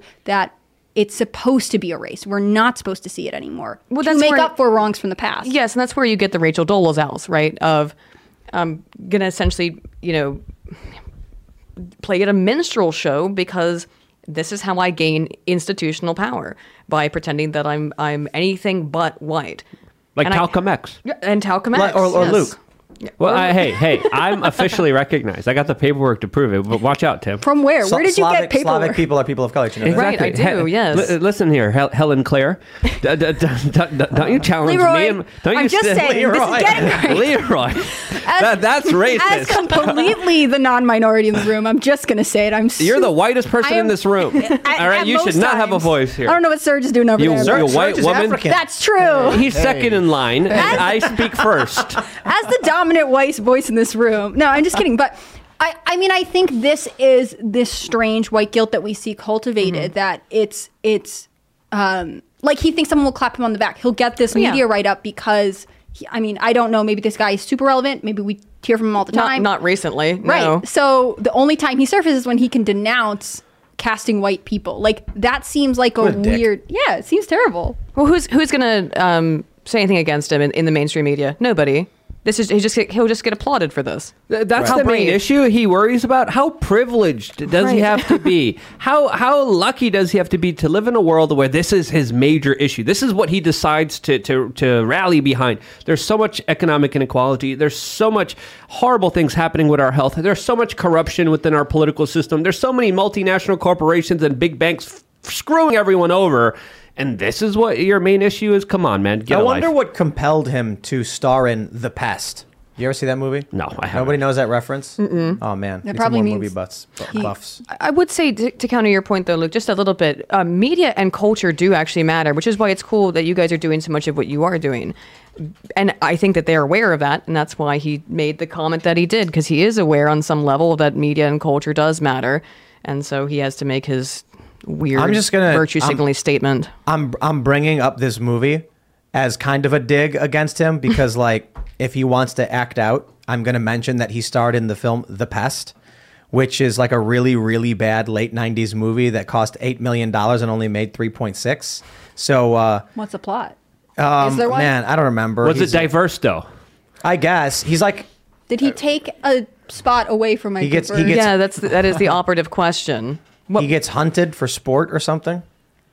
Because he's white, that would be that would. Well, he's d- Puerto I feel like well you could make that Yeah, now, today, yeah. today that would be. The funny thing is, like, apparently there's this this issue because he claims he's Puerto Rican, John Leguizamo, Uh. but his dad came out. He's like he's Colombian. Okay. Wasn't there was a movie about that I thought that came out about a white family being hunted not that long ago. There was that. Actually, it was really good. Uh, the Hunt. Is that it? Yeah, like everyone thought the movie was explicitly just like conservatives being hunted. Oh, the- yeah, that- yeah. The film was actually a bit more nuanced than that, Mhm. and actually was pretty good. Yeah, I didn't I didn't see it. The Not liberals for- were the bad guys. Oh, okay. Yeah, like outright, just really stupid right. and evil, Mhm. and they end up. I'll give you. I'll spoil it for everybody because uh, I think it's been out for a few years. right. It's probably okay. So the trailer made it seem like conservatives get hunted by liberals.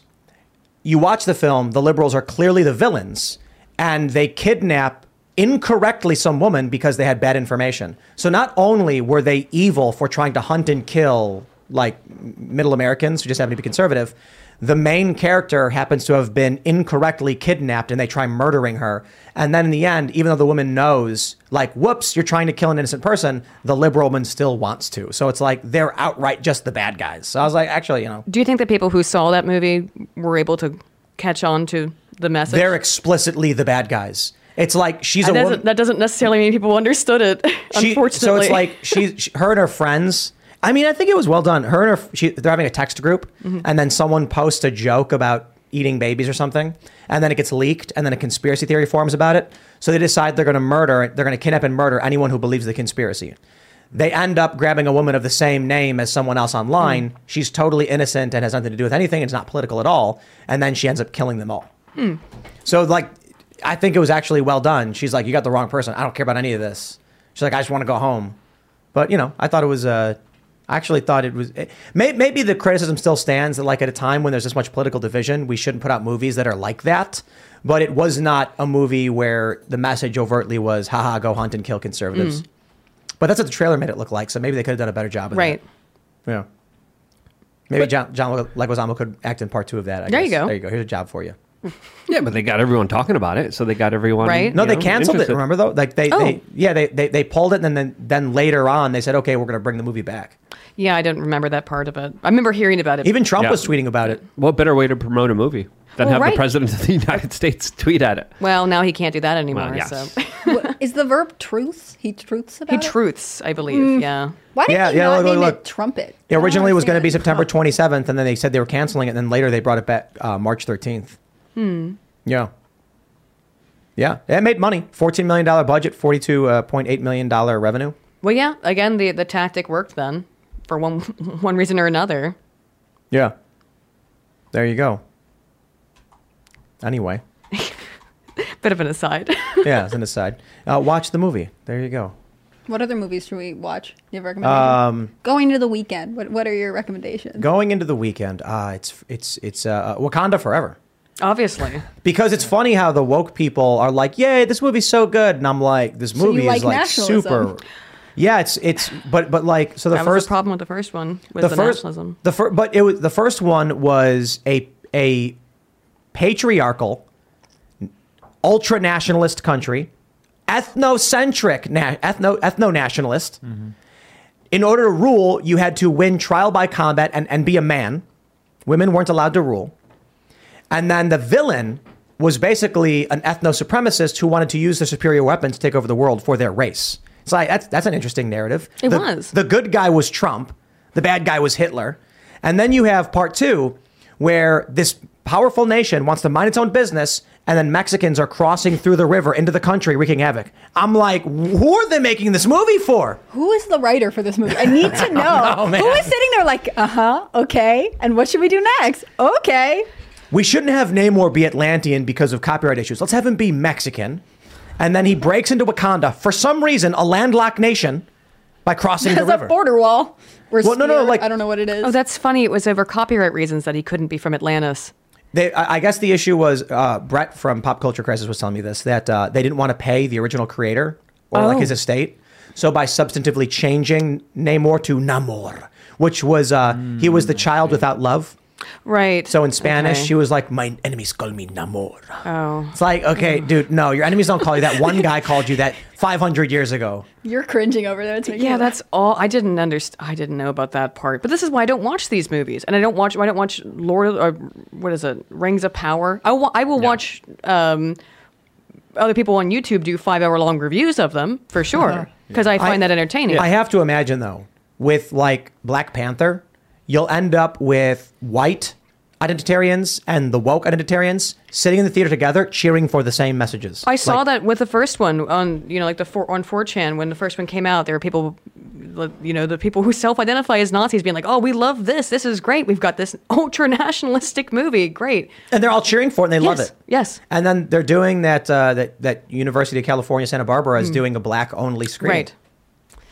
There could be some like CIA reverse psychology here because if you look at a lot of mainline movies, it's usually going against the big evil government or the multinational corporation or some kind of evil villain that wants to reduce the Earth's population for the greater good.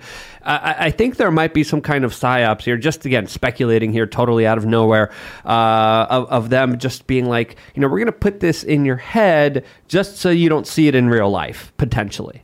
I think I think there's something to think about. What are they that trying to put in your head? Um, or, or they're trying to, to to to you know put that Well, I'll- I'll- satisfaction I'll of give you- rebellion in your head, so No, it no, no. doesn't come to fruition in real life. I'll give you- I'll give you an example. Because that's like V for Vendetta. All the movies are like this. There's a show we talked about this on a members only. Uh, The show. Matrix, too, as There's a there's a show called The Good Fight. They did an episode, I think it was the finale, where a character based on Milo Yiannopoulos accuses Ron DeSantis by name of sexual assault. And in the show, they are saying over and over again, Ron DeSantis is accused, and here's what the guy's saying. And I thought it was interesting. So we Googled Ron DeSantis, the good fight. And what do you find? It's so weird. Ron DeSantis has many interviews where he says, I'm going to keep fighting the good fight. Hmm. It just so happens a show called The Good Fight comes out where Ron DeSantis is accused of sexual assault. So what happens now when you Google search Ron DeSantis, The Good Fight? What a vile psyop. You see posts about sexual assault. Yeah. And so maybe it's all just one big coincidence, but man, was that very perfect. Yeah, that, that wasn't the craziest aspect of the entire episode. At the end, Donald Trump runs to be president of the United States, and the whole and, and this is before he announced, but but the whole premise of the episode is a terrorist attack by right wingers that are surrounding this black uh, lawyer uh, firm. There's 20,000 of them outside, and then they stage an attack on them that's going to assassinate all of them as they're shooting machine guns uh, into their building. And that was actually happening in the show. That's that's the plot of the show. The plot of the show is that they're working, and these uh, th- th- they wore the same outfits as the Patriot Front, and there's twenty thousand of them outside in Chicago causing riots everywhere. And then they stage an attack where they, uh, you know, make sure that they block all the exits, and then they go on the roof and start shooting and trying to assassinate all the children and workers inside of this predominantly all black lawyer What office. year is this supposed to be taking place in? This is the last episode of this series that came out of the, and it's they- it's it's the same it's the same episode as the DeSantis episode. Right, I, I Yeah. know. Are these episodes standalone?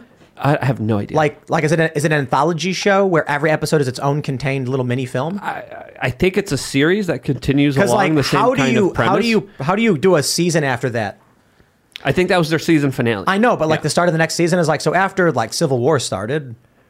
I, I think it's during a civil war. Anyway, my, my point is, I think they do these things in media uh, because, like, there's that famous line from Tina Fey where she said, I can see Russia from my house.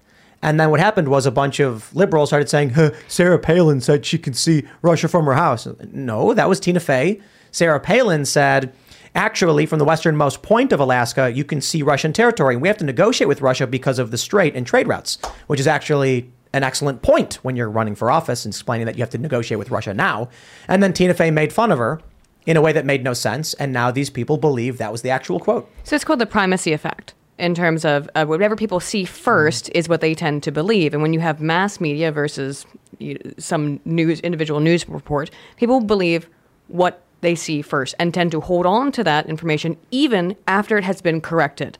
So one of the like really I guess if you want to go along with all of the beliefs about how bad fake news is, the real problem problem with fake news, such as it does exist, is that it doesn't matter. There's several studies on this. It doesn't matter if you update the news article. People will remember what they read first. There's a competing theory called the recency effect that people will remember whatever they heard most recently. However, it has far less robust support within the data. The primacy effect is what we see very consistency, very consistently, excuse me, that whatever people hear first or see first sticks within their mind, and that's what they recall. Yep. So, Is yeah. there like an my- emotional bond because of that uh, first initial reaction? It could there could be an emotional aspect to it, but it's more that people are just taking in information, going, okay, this is interesting or funny, and if you make it funny, by the way, it's, it's called instructional humor processing theory. And what that finds is that if you're trying to teach something, teach something to anybody, make it funny because it increases recall. I love the uh, conspiracy theory that the government funds movies to block conspiracy theories, like Men in Black, for instance. Mhm. The conspiracy theory is that Men in Black are real, so they make a movie about it that's very exaggerated and silly. So that way, if anyone ever says I was visited by Men in Black, they go like the movie. Oh, it's an episode come of. Stargate SG One, like that Wormhole Extreme. Right, right, right. Yeah. We actually had Corin Nemec here last week. It was super cool. That's we talked about awesome. it. So uh, actually, the episode of Cast Castle we did was Ian is convinced that Corin is actually Jonas Quinn. okay. And then that's that's basically the premise. Where it's like, it was funny because when we were writing it, I was like, that's actually an episode of, of Stargate mm-hmm. SG One. Wormhole Extreme is a TV show because like this. Yeah. Anyway. And, and Supernatural, that was a plot line in Supernatural where God was actually sending divine messages to some kooky guy who wrote books about the actual characters in the show and et cetera, et cetera. So several shows have played with this theme. You were telling us about uh, a lot of different theories that you were studying and looking into before we started the show. Mhm. What's one of the most interesting study that you looked into when it comes to psychology and our current kind of kind of modern day society? That's such a massive I know, I know. I like to ask th- Uh, these questions. Well, my favorite ones are mostly deal with parasociality and studying of the internet, how people form fake relationships that they feel are very real with people online. And this can also include characters from media, where because we didn't evolve in a mediated environment, it's very difficult for people to be able to delineate what is a real interaction from what is a fake or pseudo or parasocial interaction. I love that it's a whole broad field but I the parasociality stuff, and particularly now when we have this constant interaction with Twitter, and people feel like they know Donald Trump or they feel like they know X Y Z person, that that can have some very harmful effects as well. Because, well, what if your internet friend uh, doesn't respond in, in turn? And there's tons of research that's become very very popular, almost to the point of bringing it up as probably trite at this point. But I, it's I've cool. heard a lot of it uh, referred to with uh, family vloggers and Oh, yeah. like the concept of putting your kid in danger because people think they have a uh, paras- they have a parasocial relationship Mhm. with your child who doesn't know anything about it because the concept of the internet is difficult when you're five. the the idea of family vlogging is horrifying to me mm-hmm. because you're putting a child out there and exposing them to this constant deluge of media exposure before they're able to form any kind of sense of self. So Or consent, really, I co- they, they certainly can't consent. Yeah, yeah. Human beings aren't built to be okay with social media. They, No. they they aren't built to deal with so much attention, so much feedback, so much comments, so much interactions all at once. We used to be small tribes. That's what our body and mental state is used to, to being. And I Yes. think this is one reason why we're seeing such a huge uh, increase of mental health. Well, the uh, dopamine decrease. system is fried. The dopamine Yeah. system, it actually, the prolonged exposure to this kinds of stuff constantly, day after day after day, it causes the parts of your brain that produce and regulate dopamine to become eventually unable to continue to produce it at the same level. So people become, just like any other addiction, they become addicted to the substance, in this case, dopamine, hit oh, a like, or retweet on Twitter, that kind of thing. At some point, your brain cannot keep stimulating you and feeding you the positive feedback chemical that you want from it, and then it actually physically shrinks in size. Your parts of your brain physically shrink in size because it cannot keep doing this, but you also need more as your body is less able to provide it. Can you like inject dopamine? Surely, surely, uh, Like I mean, like not uh, like Yeah. does, does it does it have the same effect? I wouldn't. I haven't read any studies on that, but uh, I would assume so. Uh, That'd be That probably weird. that would probably be like the next big thing. Like, 'Cause- like adrenochrome. Yeah, you got to get the adrenochrome, but I, I would with Meta, the proposal of Meta and and that VR stuff. It's now every single human sense is being stimulated. Your dopamine systems, the whole dopaminergic system, is going to be fried for people, and there's going to be no way for them to get the dopamine that they are so craving because their own body can't produce it anymore. Yeah, And, once your brain shrinks, sorry, No, once no. your brain shrinks, It'll there's no coming back. It No, can. it'll- yeah, sure. So, After like, is there a treatment for disconnect. Ah, no. Well, it's the same thing with any other addiction, more or cults. less. Yeah. Well, well, also there's also very uh, negative effects, especially when it comes to online pornography. Mhm. I, and I think also with uh, things like TikTok uh, becoming more and more popular, this is kind of the larger uh, symptom of a society getting sicker and sicker, needing a quicker dopamine hit, Yes. needing a quicker fix, needing a quicker stimulation, uh, just more and more uh, quicker, quicker, quicker, uh, faster, faster, faster. TikTok is completely exemplary of that in that it's it's five to 10 seconds. You get my stimulus and my output, and I'm good to, to go. And now, next, next, next. And it never stops. Yeah. Step into the world of power, loyalty, and luck. I'm gonna make him an offer he can't refuse. With family, cannolis, and spins mean everything. Now, you wanna get mixed up in the family business. Introducing The Godfather at ChumbaCasino.com. Test your luck in the shadowy world of The Godfather slot. Someday, I will call upon you to do a service for me. Play The Godfather now at ChumbaCasino.com. Welcome to the family. No purchase necessary. VGW Group. Void where prohibited by law. 18 plus. Terms and conditions apply. Where do you see this going? Where where is society heading, and and where's the crash? Well- and how does it look like? Well, in the the experiments they did with rats, which is always a good way to start a sentence when you talk about the future of society. In the studies that have been done with rats, for example, they put a um, electrode uh, in the pleasure center of the brain in rats, and they gave them a little button, and they could just sit there and push the button. Uh, to stimulate the, the pleasure center of the brain. They found that, much as with the Rat Utopia experiment, after a while they stopped eating, they stopped reproducing, they stopped having sex, they stopped cleaning themselves uh, to the point where they would just sit there and press the button over and over again until they'd essentially die. So there's the horrifying, there's the really horrifying potential future, but uh, let's go meta, right? Thank goodness that company's failing. Thank goodness they're losing so much money. Don't go in the pods. Don't don't don't put on Ima- the VR but- set, please. just imagine not knowing Mhm. what like accomplishment is what drives us, right? Mm-hmm. Getting more likes. We're, we- we're, we're like feeling a connection to something happening, but it really is just that dopamine release. There's two two forms of pleasure that exist. Um, it's eudaimonia and hedonia. Hedonia is pure physical pleasure, just of feeling good. Eudaimonia is a sense of meaningfulness, and that's what we're losing. But so like I'm imagining if there was a button that could stimulate your brain, you wouldn't know why it was good. No. You would just be like, "This is great for some reason," and just keep smashing the button. It's called TikTok. Yeah, it is. That's it. People but my don't point know. is, on TikTok, they do. They're like, "I'm seeing someone dance. I'm seeing some social interaction." Yeah, but do they I press the remember it when, when they get consumed so much information so quickly? Uh, one one thing after another thing after another thing. Do they really remember it? The recall is not, not the part of it that matters. It's the instantaneous dopaminergic stimulation. And again, what's what's that's all the hedonia, the eudaimonia, which are things like again, it's commonly called meaningfulness of a feeling of accomplishment, a feeling of having done something that's bigger than yourself.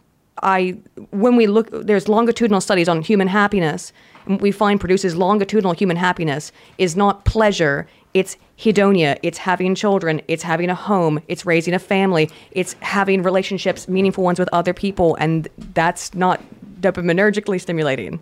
We're going to go to super chats. If you haven't already, would you kindly smash that like button, subscribe to this channel, share the show with your friends, and become a member at timcast.com. I want to point out something really quick. Elon Musk's Twitter poll currently with 3.13 million votes.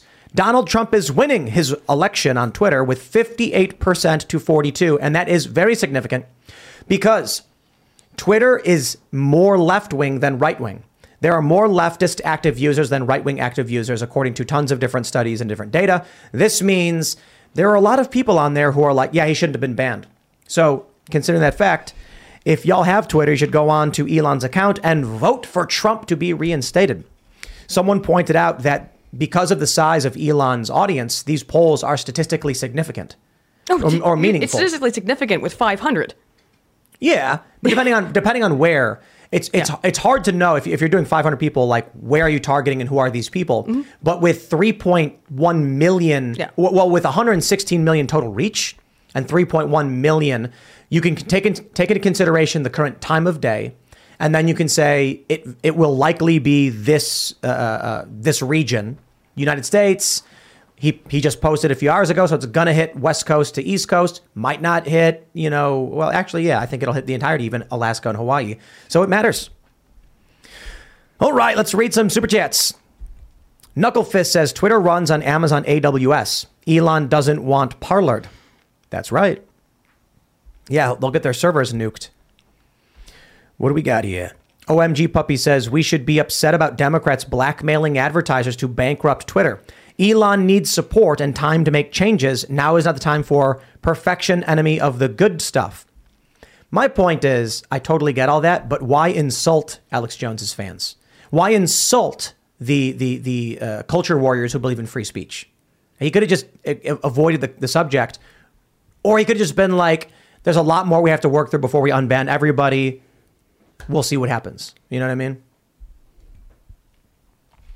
Yamabushi says, Why do I even bother clicking notify on this show anymore? YouTube literally never lets me know when the show starts. And uh, technically, every episode should be trending. But, uh, you know, that's just the way it goes. Has That's it just the way ever goes. trended? Like, how long has it been? since- I actually think we may have trended uh, early on. Mhm. Uh, we were trending maybe a couple times. And then, you know, we get political and then not so much anymore. Yeah. That's how it goes. Yeah, I got a notification today. I will add though, uh, So glad this, you got a this past notification. month is the biggest month we've ever had in terms of viewership on this channel. So Thanks, that's guys. cool. Yep. Jim Bob says Kathy did the bloody Trump head that is far worse than what Alex did. Absolutely vile. I won't back Elon anymore over this. Tim, this is all exhausting. I hear you, but uh, I don't think the answer is necessarily completely turn around. That's why I was saying I'll pull back and be like, okay, okay, okay, hold on there a minute. I'm willing to put some money into this Twitter to see if he can get it right, but and I understand the difficulty with Alex Jones, but the too bad, no, uh, I don't like that. I don't like that at all. It's it's it's all or nothing, man. Raymond G. Stanley Jr. says, "Crystal ball, don't expect a billionaire to save you." Agreed. Yep. Yep. Drad Max says if Twitter is predominantly lefties, how does Trump have a 62% favorable vote? Well, it's down to 58%, but yes, agreed. Good point. Because uh, because they like Trump.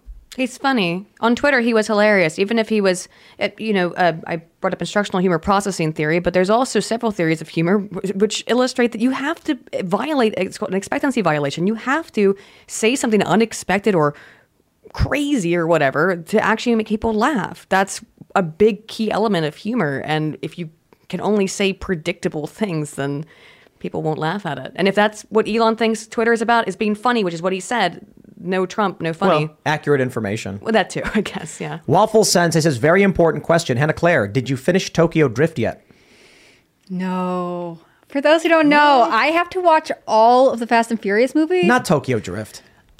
I don't know. The agreement is I have to watch all of them. It turns out that's like 19 hours of my life. I've only watched two. This became a what kind of like- agreement is this? It was What? like they To had watch to the what get deal with the devil series ever. did? Yeah, I it's Brett and Mary. That's They we're talking forced about. you? It's um they had they had to get to um um like 11 or 25 crisis parties in one show, and Oh, yeah. they managed that. And That's crazy. now I have to invest a lot of time. I have not watched Tokyo Drift. I will do it eventually. I actually don't watch a lot of movies, so this is extremely hard. I think I'm gonna have to watch them all in one weekend. I, I don't think you got to watch Tokyo Drift because it's outside of the like the series, but it, it loops back in. The character does re-enter the franchise later. A deal's a deal, Heidi. Don't let the people down. Liam, you were never a part of this. Just calm down. No, I feel like I have to honor it. Pop culture works really hard, and it's cool, I guess, that their fans are devoted what enough what to I, torture what I don't understand is that you guys are using real names. Like at this point, just call them Lob Lobless. Hey, I said ha. Tom, you're not a part of this. yeah, Tom. Just Get out down. of here, Tom. Holor. Theodore, you're not a part of this. Get out of here. Hayden says Jones put out a response video to Elon saying not to bring him back. Jones' response was great. I get it, but I feel also feel like Alex has to say that.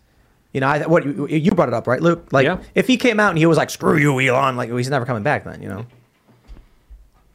Old Stick Key Taint says voting for Trump's unbanning is a smart move. Force these advertisers to just to justify why they want to pull advertisements when the majority of their target audience wants him on.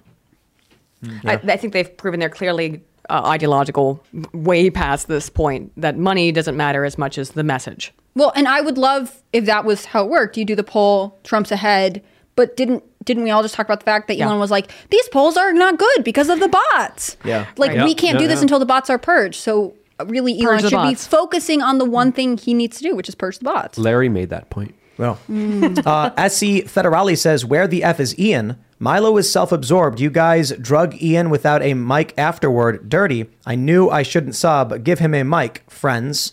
Uh, who's Ian? Yeah, I never heard. I'm Ian now. I- Ian who? You mean Ian Claire? Ian Brimelow? Claire, it's me. Uh, Ian, Ian Claire the thing is, like, Ian and I had this big fight in the parking lot, and I won, and I get the chair. So yeah, that's how it works. No, I'm just yeah, we have a we have a, a, a boxing ring outside. Poor Yeah. guy's crying. Well, he needs to, he needs to train more. You know. Yeah, I know. I've been trying. Speaking of that, Jeffrey Max says, "So happy to see Hannah Claire. Please have her on more." Oh well, there you go. Tim, I'm the poll is winning. They want me back. Thank you so much. That's really nice. This is why the potato man's not here. He got beat. I'm a really good boxer. I don't know what to tell you guys. Yeah, I've been I've been training. Survival of the fittest. No, I actually love doing the show. It's been fun. Uh, and also, when you are on the news team, it's interesting to be here because every time, like, I'll watch the show in the green room and be like, I know that article. Oh, oh, oh, I know who wrote that. Like, you get it's like inside baseball, I guess. Stinky Whizzle Teets says Elon's apparent indifference to censorship wasn't really shocking. Now, Jordan Peterson's tweets calling for it was truly shocking and depressing. Yeah. Yeah, did What? you happen to see them? No, what did he say? Um, he he basically called for uh, like a Getting rid of the plebs Yes, and punishing the plebs and making sure that they can't troll people, which is ridiculous. Yeah. he's it was really awful. He's like, I'm so tired of the. He said like yeah, the nasty, mean trolls on Twitter that Yeah. are awful. It, like- it was very elitist. It was um, very elitist. I mean, the And- people at the Daily Wire might be getting to him. and asking for re- in return what was done to him, which uh, you know, Yeah. I, this is eye for an eye stuff that I don't think is the way you want to go with it, Jordan. Well, when he said consign the anonymous narcissists and psychopaths to troll hell, yeah, that one. Is I that think all he If you're what? Going to go after any, anyone, the most vile people are the verified people, or the big co- corporate media accounts, are the you know leftists that call for people to die and show people's heads on a stake. And can just those get away those, with those are vile people. The anonymous people, they're they're not that bad compared to the the, the, the really bad people out there. Chuck Taylor says a special counsel was appointed today. How is that not the lead story? Because, so what? A special counsel got appointed. Yeah. For what reason? Trump had some classified documents and he had plenary, plenary declassification power. Waste of my time.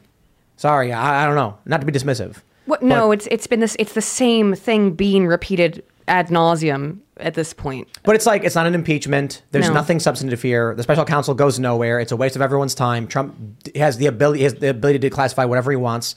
He apparently just had the folders anyway, which still are classified. But it's just like, eh, do I care about this? He was the president. Right. I mean, the story there is just Trump declares bid for reelection, Mm-hmm. and they're like, actually, we've really got to buckle down on this investigation that we've had for like a year and a half. But again, is anyone surprised by that? No. Pinochet's helicopter tour says, Tim, it goes both ways. Elon can out every one of these corporations and advertisers subverting the people's constitutional rights. ESG is to blame here. And he should. Didn't Elon say something about doing that? Making known every corporation or something that, that you know, I think so. maybe he did. I don't know. Maybe, I'm, maybe someone else remember. did. Yeah, I don't recall. But Elon, you know what I would do? If a corporation was like, we don't want these people on the platform, I'm like, okay, here's what I'll do for you. I will take your company's logo and default it on the page of those people you don't like. Hmm. That's it. Yeah, why not? There you go. You, wh- wh- what is it? Isn't Yelp accused of doing something like that, where if you don't sign up, they'll put the negative reviews at the top? Well, it's, it's kind of just a, a ridiculous sort of um, demand in the first place because it's like, I mean, would this happen on traditional, um, you know, media? As if like, oh, you have somebody on or, or some show on that, that a corporation doesn't 100% agree with, so they're going to they demand that that show, that person, that episode be pulled. I guess it does work sometimes, but it, it's it's a big ask, and it depends, I guess, on the corporation. I mean, just, didn't that happen to Tucker Carlson? A bunch of his editors pulled out. They did, but but Fox News didn't get rid of him, and that was a lot of people. I mean, I'm just saying, like it would be it would be as if there was one very special episode of I don't know, pick Full House or something, where then you know somebody uh, got canceled in the future and they hadn't yet pulled the episode, and then advertisers say we will not run our ads on um, whatever said network because of this thing that happened in the past. So J- Jim Bob says, Tim, would you kindly give me an Ian crystal? Jim Bob, here's what I'll do. I am going to write down Jim Bob and uh, go to the latest members only videos, comment that you would like an Ian crystal. I will then instruct the team to seek out your comment, reach out to you, and then send you an Ian crystal. Of Look- course, pending Ian's approval to send out one of the crystals. I thought don't lick it. I get to. Just don't lick send- it. Do I get to pick which one goes out? No, no, Ian probably will. I guess they're his. So Well, fair. technically, I got him out of a big barrel at um, where were we? Yeah, we no stealing, Harley. we were at some gorge in West Virginia. It was really cool. Uh, New River. Uh, maybe New I don't River's know. with a huge bridge. No, no, it was no huge, huge bridge. I can't remember what it was, but there was like a little shop and they sold a, they had a barrel full of rocks. Mhm. And I was like, oh, Ian likes rocks, so I filled a bag up of rocks, bought them, and then he was like, oh, cool, rocks. It was great. Someone dressed up as Ian in our office for Halloween and walked up to me and handed me a crystal, and I was like, oh, "It's happening, okay." David Toronto says couldn't pay me twenty grand to, to go see Taylor Swift. Well, then I won't. I, I I I don't I don't know, David. I mean, come on. It's like a couple hours. Twenty grand a lot of money. Too. Yeah, to like sit there for a couple hours. That's My favorite tweets were the ones that was like the Taylor Swift you wanted ticket you wanted so badly was just bought by some dad who's only heard of her like one song. Yeah, that's true. Runaway 25 production says Carl Sagan's I have a foreboding a foreboding called all of this foreboding fe- foreboding feeling, especially the low IQ stuff. You ever see that that speech he gave where he talked about the future and like what was going to happen? Uh, No, I don't. He's like think just so. talking about pleasure and stuff and how Hmm. people are going to get sucked in and something like that. It's been a while since I saw it. It's kind of like a sort of like an idiocracy take almost. Mhm. Heron Gaming News says, I live with a mild cognitively delayed. I'm, I misses out on my formative years due to a tumor. It's frustrating trying to learn, and people think I can't when I just need extra help. Bummer. Yeah, I can relate. Mr. McJones says, it's called the baby still face experiment. Man, it's horrifying, though. You know, those babies were freaking out. Imagine what it was what it was like to have your the kid in a mask, not seeing anyone's face, not knowing how to develop socially, for what two years or what? Nearly three. Nearly three It years. depends. It depends on how personally devoted to the cause the parent was, right? Because And, and I'd argue the area that you live in, right? Yes. It's not just the parent's face. The parent's face is really important for expression, but uh, presumably missing out on interacting with other children. Absolutely. They're not developing a lot of social skills, which, you know, children need stimulation. And all the interestingly time. enough, then as you brought up, which is interesting, the, the area, the brain drain, such as it is, is going to be most severe in, in the left leaning liberal areas. JD Jones says Trump poll looks like a bot test to see if he solved that problem. Interesting. What if, you know, when he tweeted, we shouldn't go to war with you, we shouldn't be at war with Hmm. Russia or whatever, and then he saw everyone was like, yes, we should. He said, okay, there's bots. Maybe he did something behind the scenes, does this poll, and now it's pro Trump, and he's like, those are the real people. Hmm. Yeah, but he would be talking about what he did. No, he or at wouldn't. least, but but now anyone paying attention's like, hey, he said there's a whole bunch of bots on here now he, he- that that are messing up the polls. Yeah. Now he's running a poll. At least We're yeah. speculating. He's going to need like. He's no, not no, going to it's come his out. own and- words. He's not going to come out and say, "Hey guys, I'm tricking you." No, yeah, that would ruin the experiment, Right. Obviously. Yeah. If Do, do you know how he caught the leaker one. from Tesla? Do you see this viral video? No, how? Uh, like in 2008, somebody was leaking. Yeah, somebody was leaking uh, emails and information from Tesla. So what he did was they sent out a company-wide email, and then in actuality, everyone got an individualized Oh, email yeah. with a double space randomly placed somewhere in the email. So they thought it was a company-wide email. They all looked the same. Then they waited for the email to leak, saw where the double space was, and knew exactly who, Hmm. who, who had received that email. So he plays games like he, he he- he's, he's he does these experiments. He's not going to tell you what he's doing. Maybe maybe later he will, but it's possible. He's gonna have to post a video where he's holding like his phone up with the date and time before he puts the poll up, being like, "This is a test. I can prove it." Well, right. If you are doing a data manipulation or you're doing you're conducting a, a natural, natural experiment, you can't let your subjects know that you're conducting an experiment. Right. Well, mm-hmm. I mean, when you sign up to take a study at or do research at a university, you have to sign off and say, "Yes, I know I'm doing this." Blah blah blah. But you don't. In fact, a lot of times when we do studies, we'll intentionally throw in bogus variables. Um, so to lead the participant to think that we're studying something that we're not studying, so that they get confused and think it's about that. I'll give you an example. There's this really funny video I watched a long time ago where somebody they bring people into a room Mhm. and they tell them you're going to do a study, so fill out this paperwork. While they're filling out the paperwork, they blow smoke under the door. Hmm. and then the people think that the act you have to trick the person. If you told them we're doing a fire, you know, preparedness study, they'd be like, okay, it would change their their mm-hmm. reaction. The funny thing is, when they would blow the smoke under the door, and it was just one person by themselves, they would go to the door, feel it, feel the knob, and then start yelling, "There's a fire! There's a fire! Something's going on!" When they put three people in the room and blow smoke under the door, people would see the smoke, look at each other, Yes. and then go back to writing their papers. Yep. They're looking for social feedback. I Yeah. mean, that's that same thing with um, the, the citation is escaping me right now, but where they basically found that if someone is killed in front of you, unless one person elects to decide to go help, the other people will just kind of stand there and let it Yep. happen. The, the other thing too is uh, little kids. If they fall, usually they don't cry. Uh, uh, oh, I've heard this. If you're if you have a little kid and they get hurt, you don't act panic or worried. Mhm. You laugh and say, "Oh, you fell." Right. Because if you go, oh no, oh no, then they start crying like Yes. something bad happened. I mean, this was sort of a popular trend on I think TikTok for a little while. Parents would be like holding their kid and walk through a doorway and like Yes. hit hit it with their hand. Yeah. And the kid couldn't see it, and they'd be like, "Oh my gosh, are you okay?" And the baby would start crying. The baby did not Whoa. hit the door, but the baby is taking the feedback from you that it has Mhm. gotten hurt. That's creepy. Like you shouldn't do that on TikTok for that. There's you don't want to that- experiment on children for social media? No. I don't understand, Tom. Oh, what could go wrong?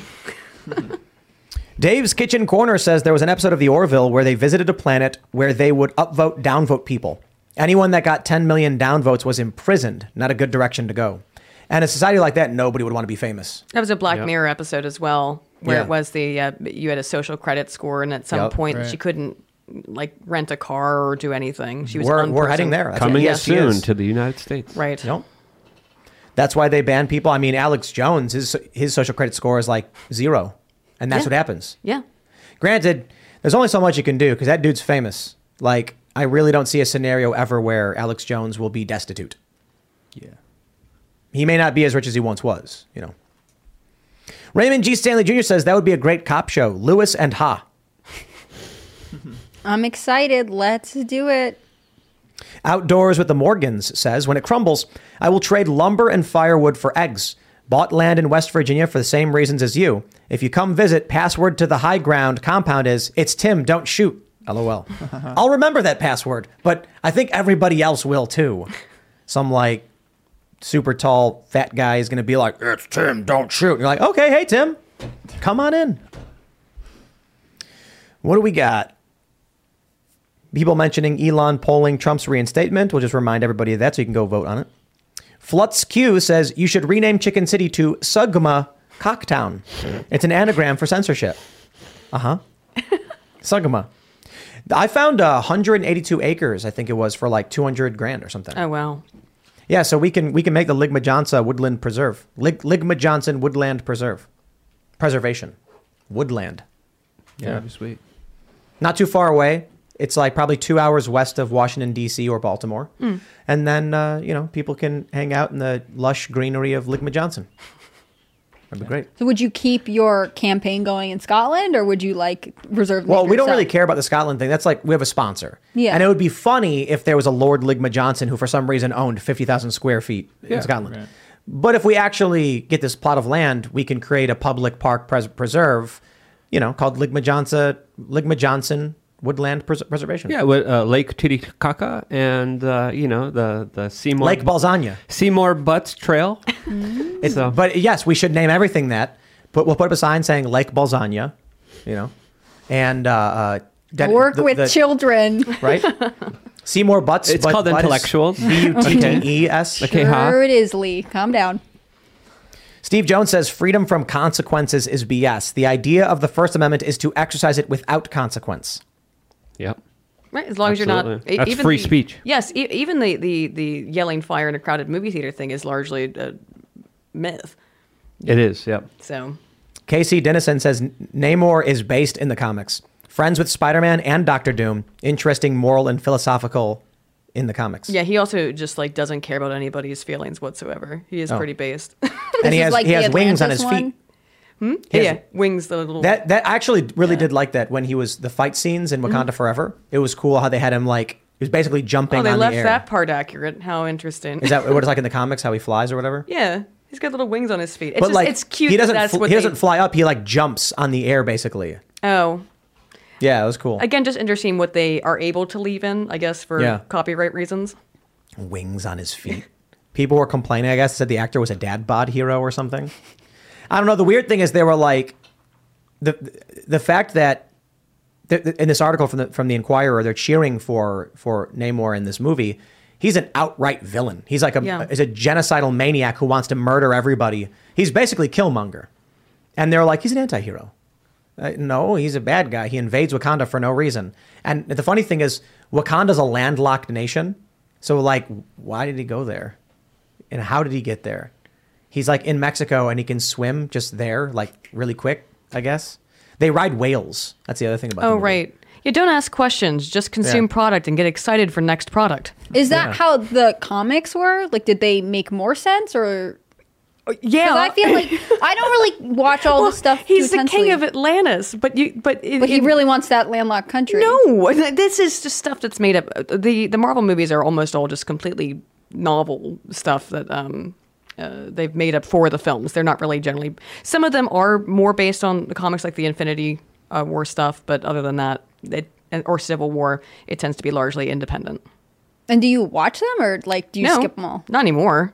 I watched them in 2006 or whatever. 2008 was, I think, when they, they started the Marvel Cinematic Universe. And I watched them for a couple years, but not anymore. I have no more interest in it.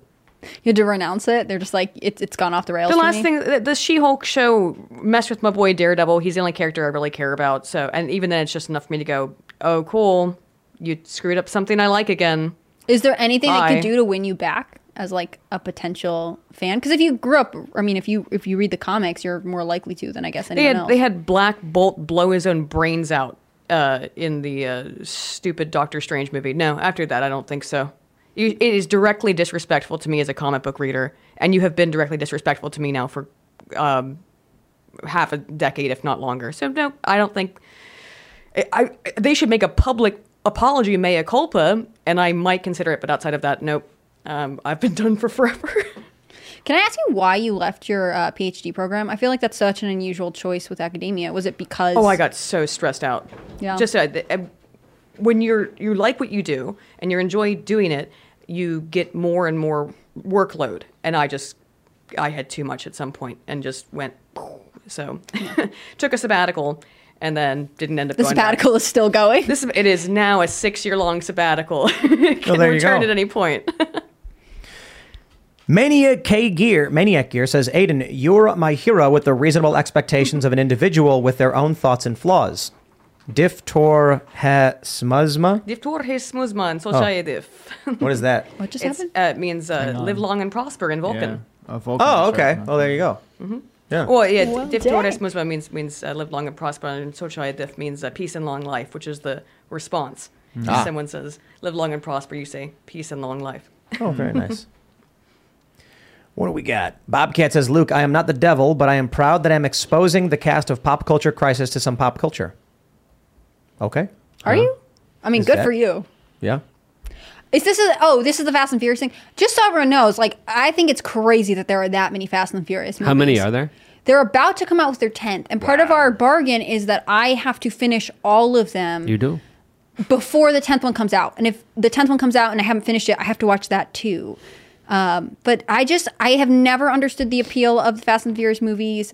One and two have not uh, won my heart. We had a guest come on the show, and when I was hanging out with him in the green room, he was it was like the day that this uh, bar like wager came to fruition. He was like, "Don't worry, one, two, three are great. After Tokyo Drift, it's all downhill." Sir, that is six movies. What are you talking about? Yeah, I, the I- I don't get FFCU it. is the best cinematic universe. That's great. Like, they got to do time travel or space travel. I'm so excited. Superpowers, mech suits, Transformers. Yeah, it was Tim who would be like, I'd be like, I just don't get Fast and Furious. I've never seen any of them. I don't like it, which is a little close minded of me. And he would be like, but they go to space. I'd be like, but In the that's latest one, they go to outer space.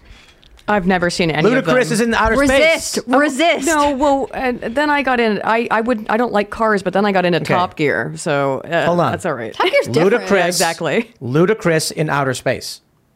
It's just there. if if if that was the only commercial, it was like Fast and the Furious. Ludacris is in outer space. I'd be like, okay, when do we go? Yeah, I'm there. That's no, it. uh, no. You, are very the easily movies. entertained. But it's funny, you know. Is it? Have a good time. En- enjoy the little things in life. If you haven't already, would you kindly smash that like button? Subscribe to this channel, share the show with your friends, become a member at timcast.com. No members only shows on Fridays, but you can check out our full library. We have a bunch of really awesome guests throughout the past week and the weeks prior. You can become, uh, you can follow us on Instagram at TimCastIRL or basically anywhere. You can follow me at TimCast. Smash that like button. Aydin, do you want to shout anything out? Uh, just the video that I'm working on, uh, which is about the uh, the dark side of morality, is I think the tentative title, and because all of this greed and envy and self interest, it all comes out of a place of the left, people predominantly on the left, feeling as if they are doing something moral and good for other people, even if it ultimately only really benefits themselves. That, and that's a very, very scary, I think, place to be. But that'll be sometime. I've been. What is your What is your channel? Oh yeah, it's Aydin Paladin at uh, on YouTube There you and go. and on Twitter. So just A Y D I N Paladin P A L A D I N. Right on. Oh, uh, I'm Hannah Claire Brimelow. I'm a writer for timcast.com. You can find me on Instagram at hannahclaire.b. You should also follow Timcast News on Twitter. It's great. You can see all of our content there. And I think that's the only thing I have to shout out. Uh, You're Thanks for having me. Are you on Twitter? I am on Twitter, uh, but I don't talk on Twitter. I'm just there to get people's uh, comments. So you can follow me, but it will be boring. Uh, I'm not a bot, Elon Musk. Thank you so much for coming and sharing some of your findings. I thought they were fascinating. Uh, Karen Claire, you were tolerable. Uh, so thank you also for coming here. My, my website is lukeuncensored.com. I made a very interesting video that's titled It's Landon. Luke Landon Uncensored.com and, and it's titled How to Take Care of Your Balls That Are Under Attack. It's a real video, a very serious one. You can watch that, get exclusive merchandise, be a part of a conversation on the forum, all on LukeUncensored.com. See you there. LandonUncensored.com. Lu- LukeUncensored.com. Splurge? LarryUncensored.com. Splurge. I am Serge, uh, Serge.com. Watching these two guys argue has been fun. Have a good weekend, guys. We will see you all. We're gonna have clips up throughout the weekend, but other than that, we will see you all on Monday. Thanks for hanging out. Cheers. Step into the world of power, loyalty, and luck. I'm gonna make him an offer he can't refuse. With family, cannolis, and spins mean everything. Now, you wanna get mixed up in the family business. Introducing The Godfather at ChumbaCasino.com. Test your luck in the shadowy world of The Godfather slot. Someday, I will call upon you to do a service for me. Play The Godfather now at ChumbaCasino.com. Welcome to the family. No purchase necessary. VGW Group. Void where prohibited by law. 18 plus. Terms and conditions apply.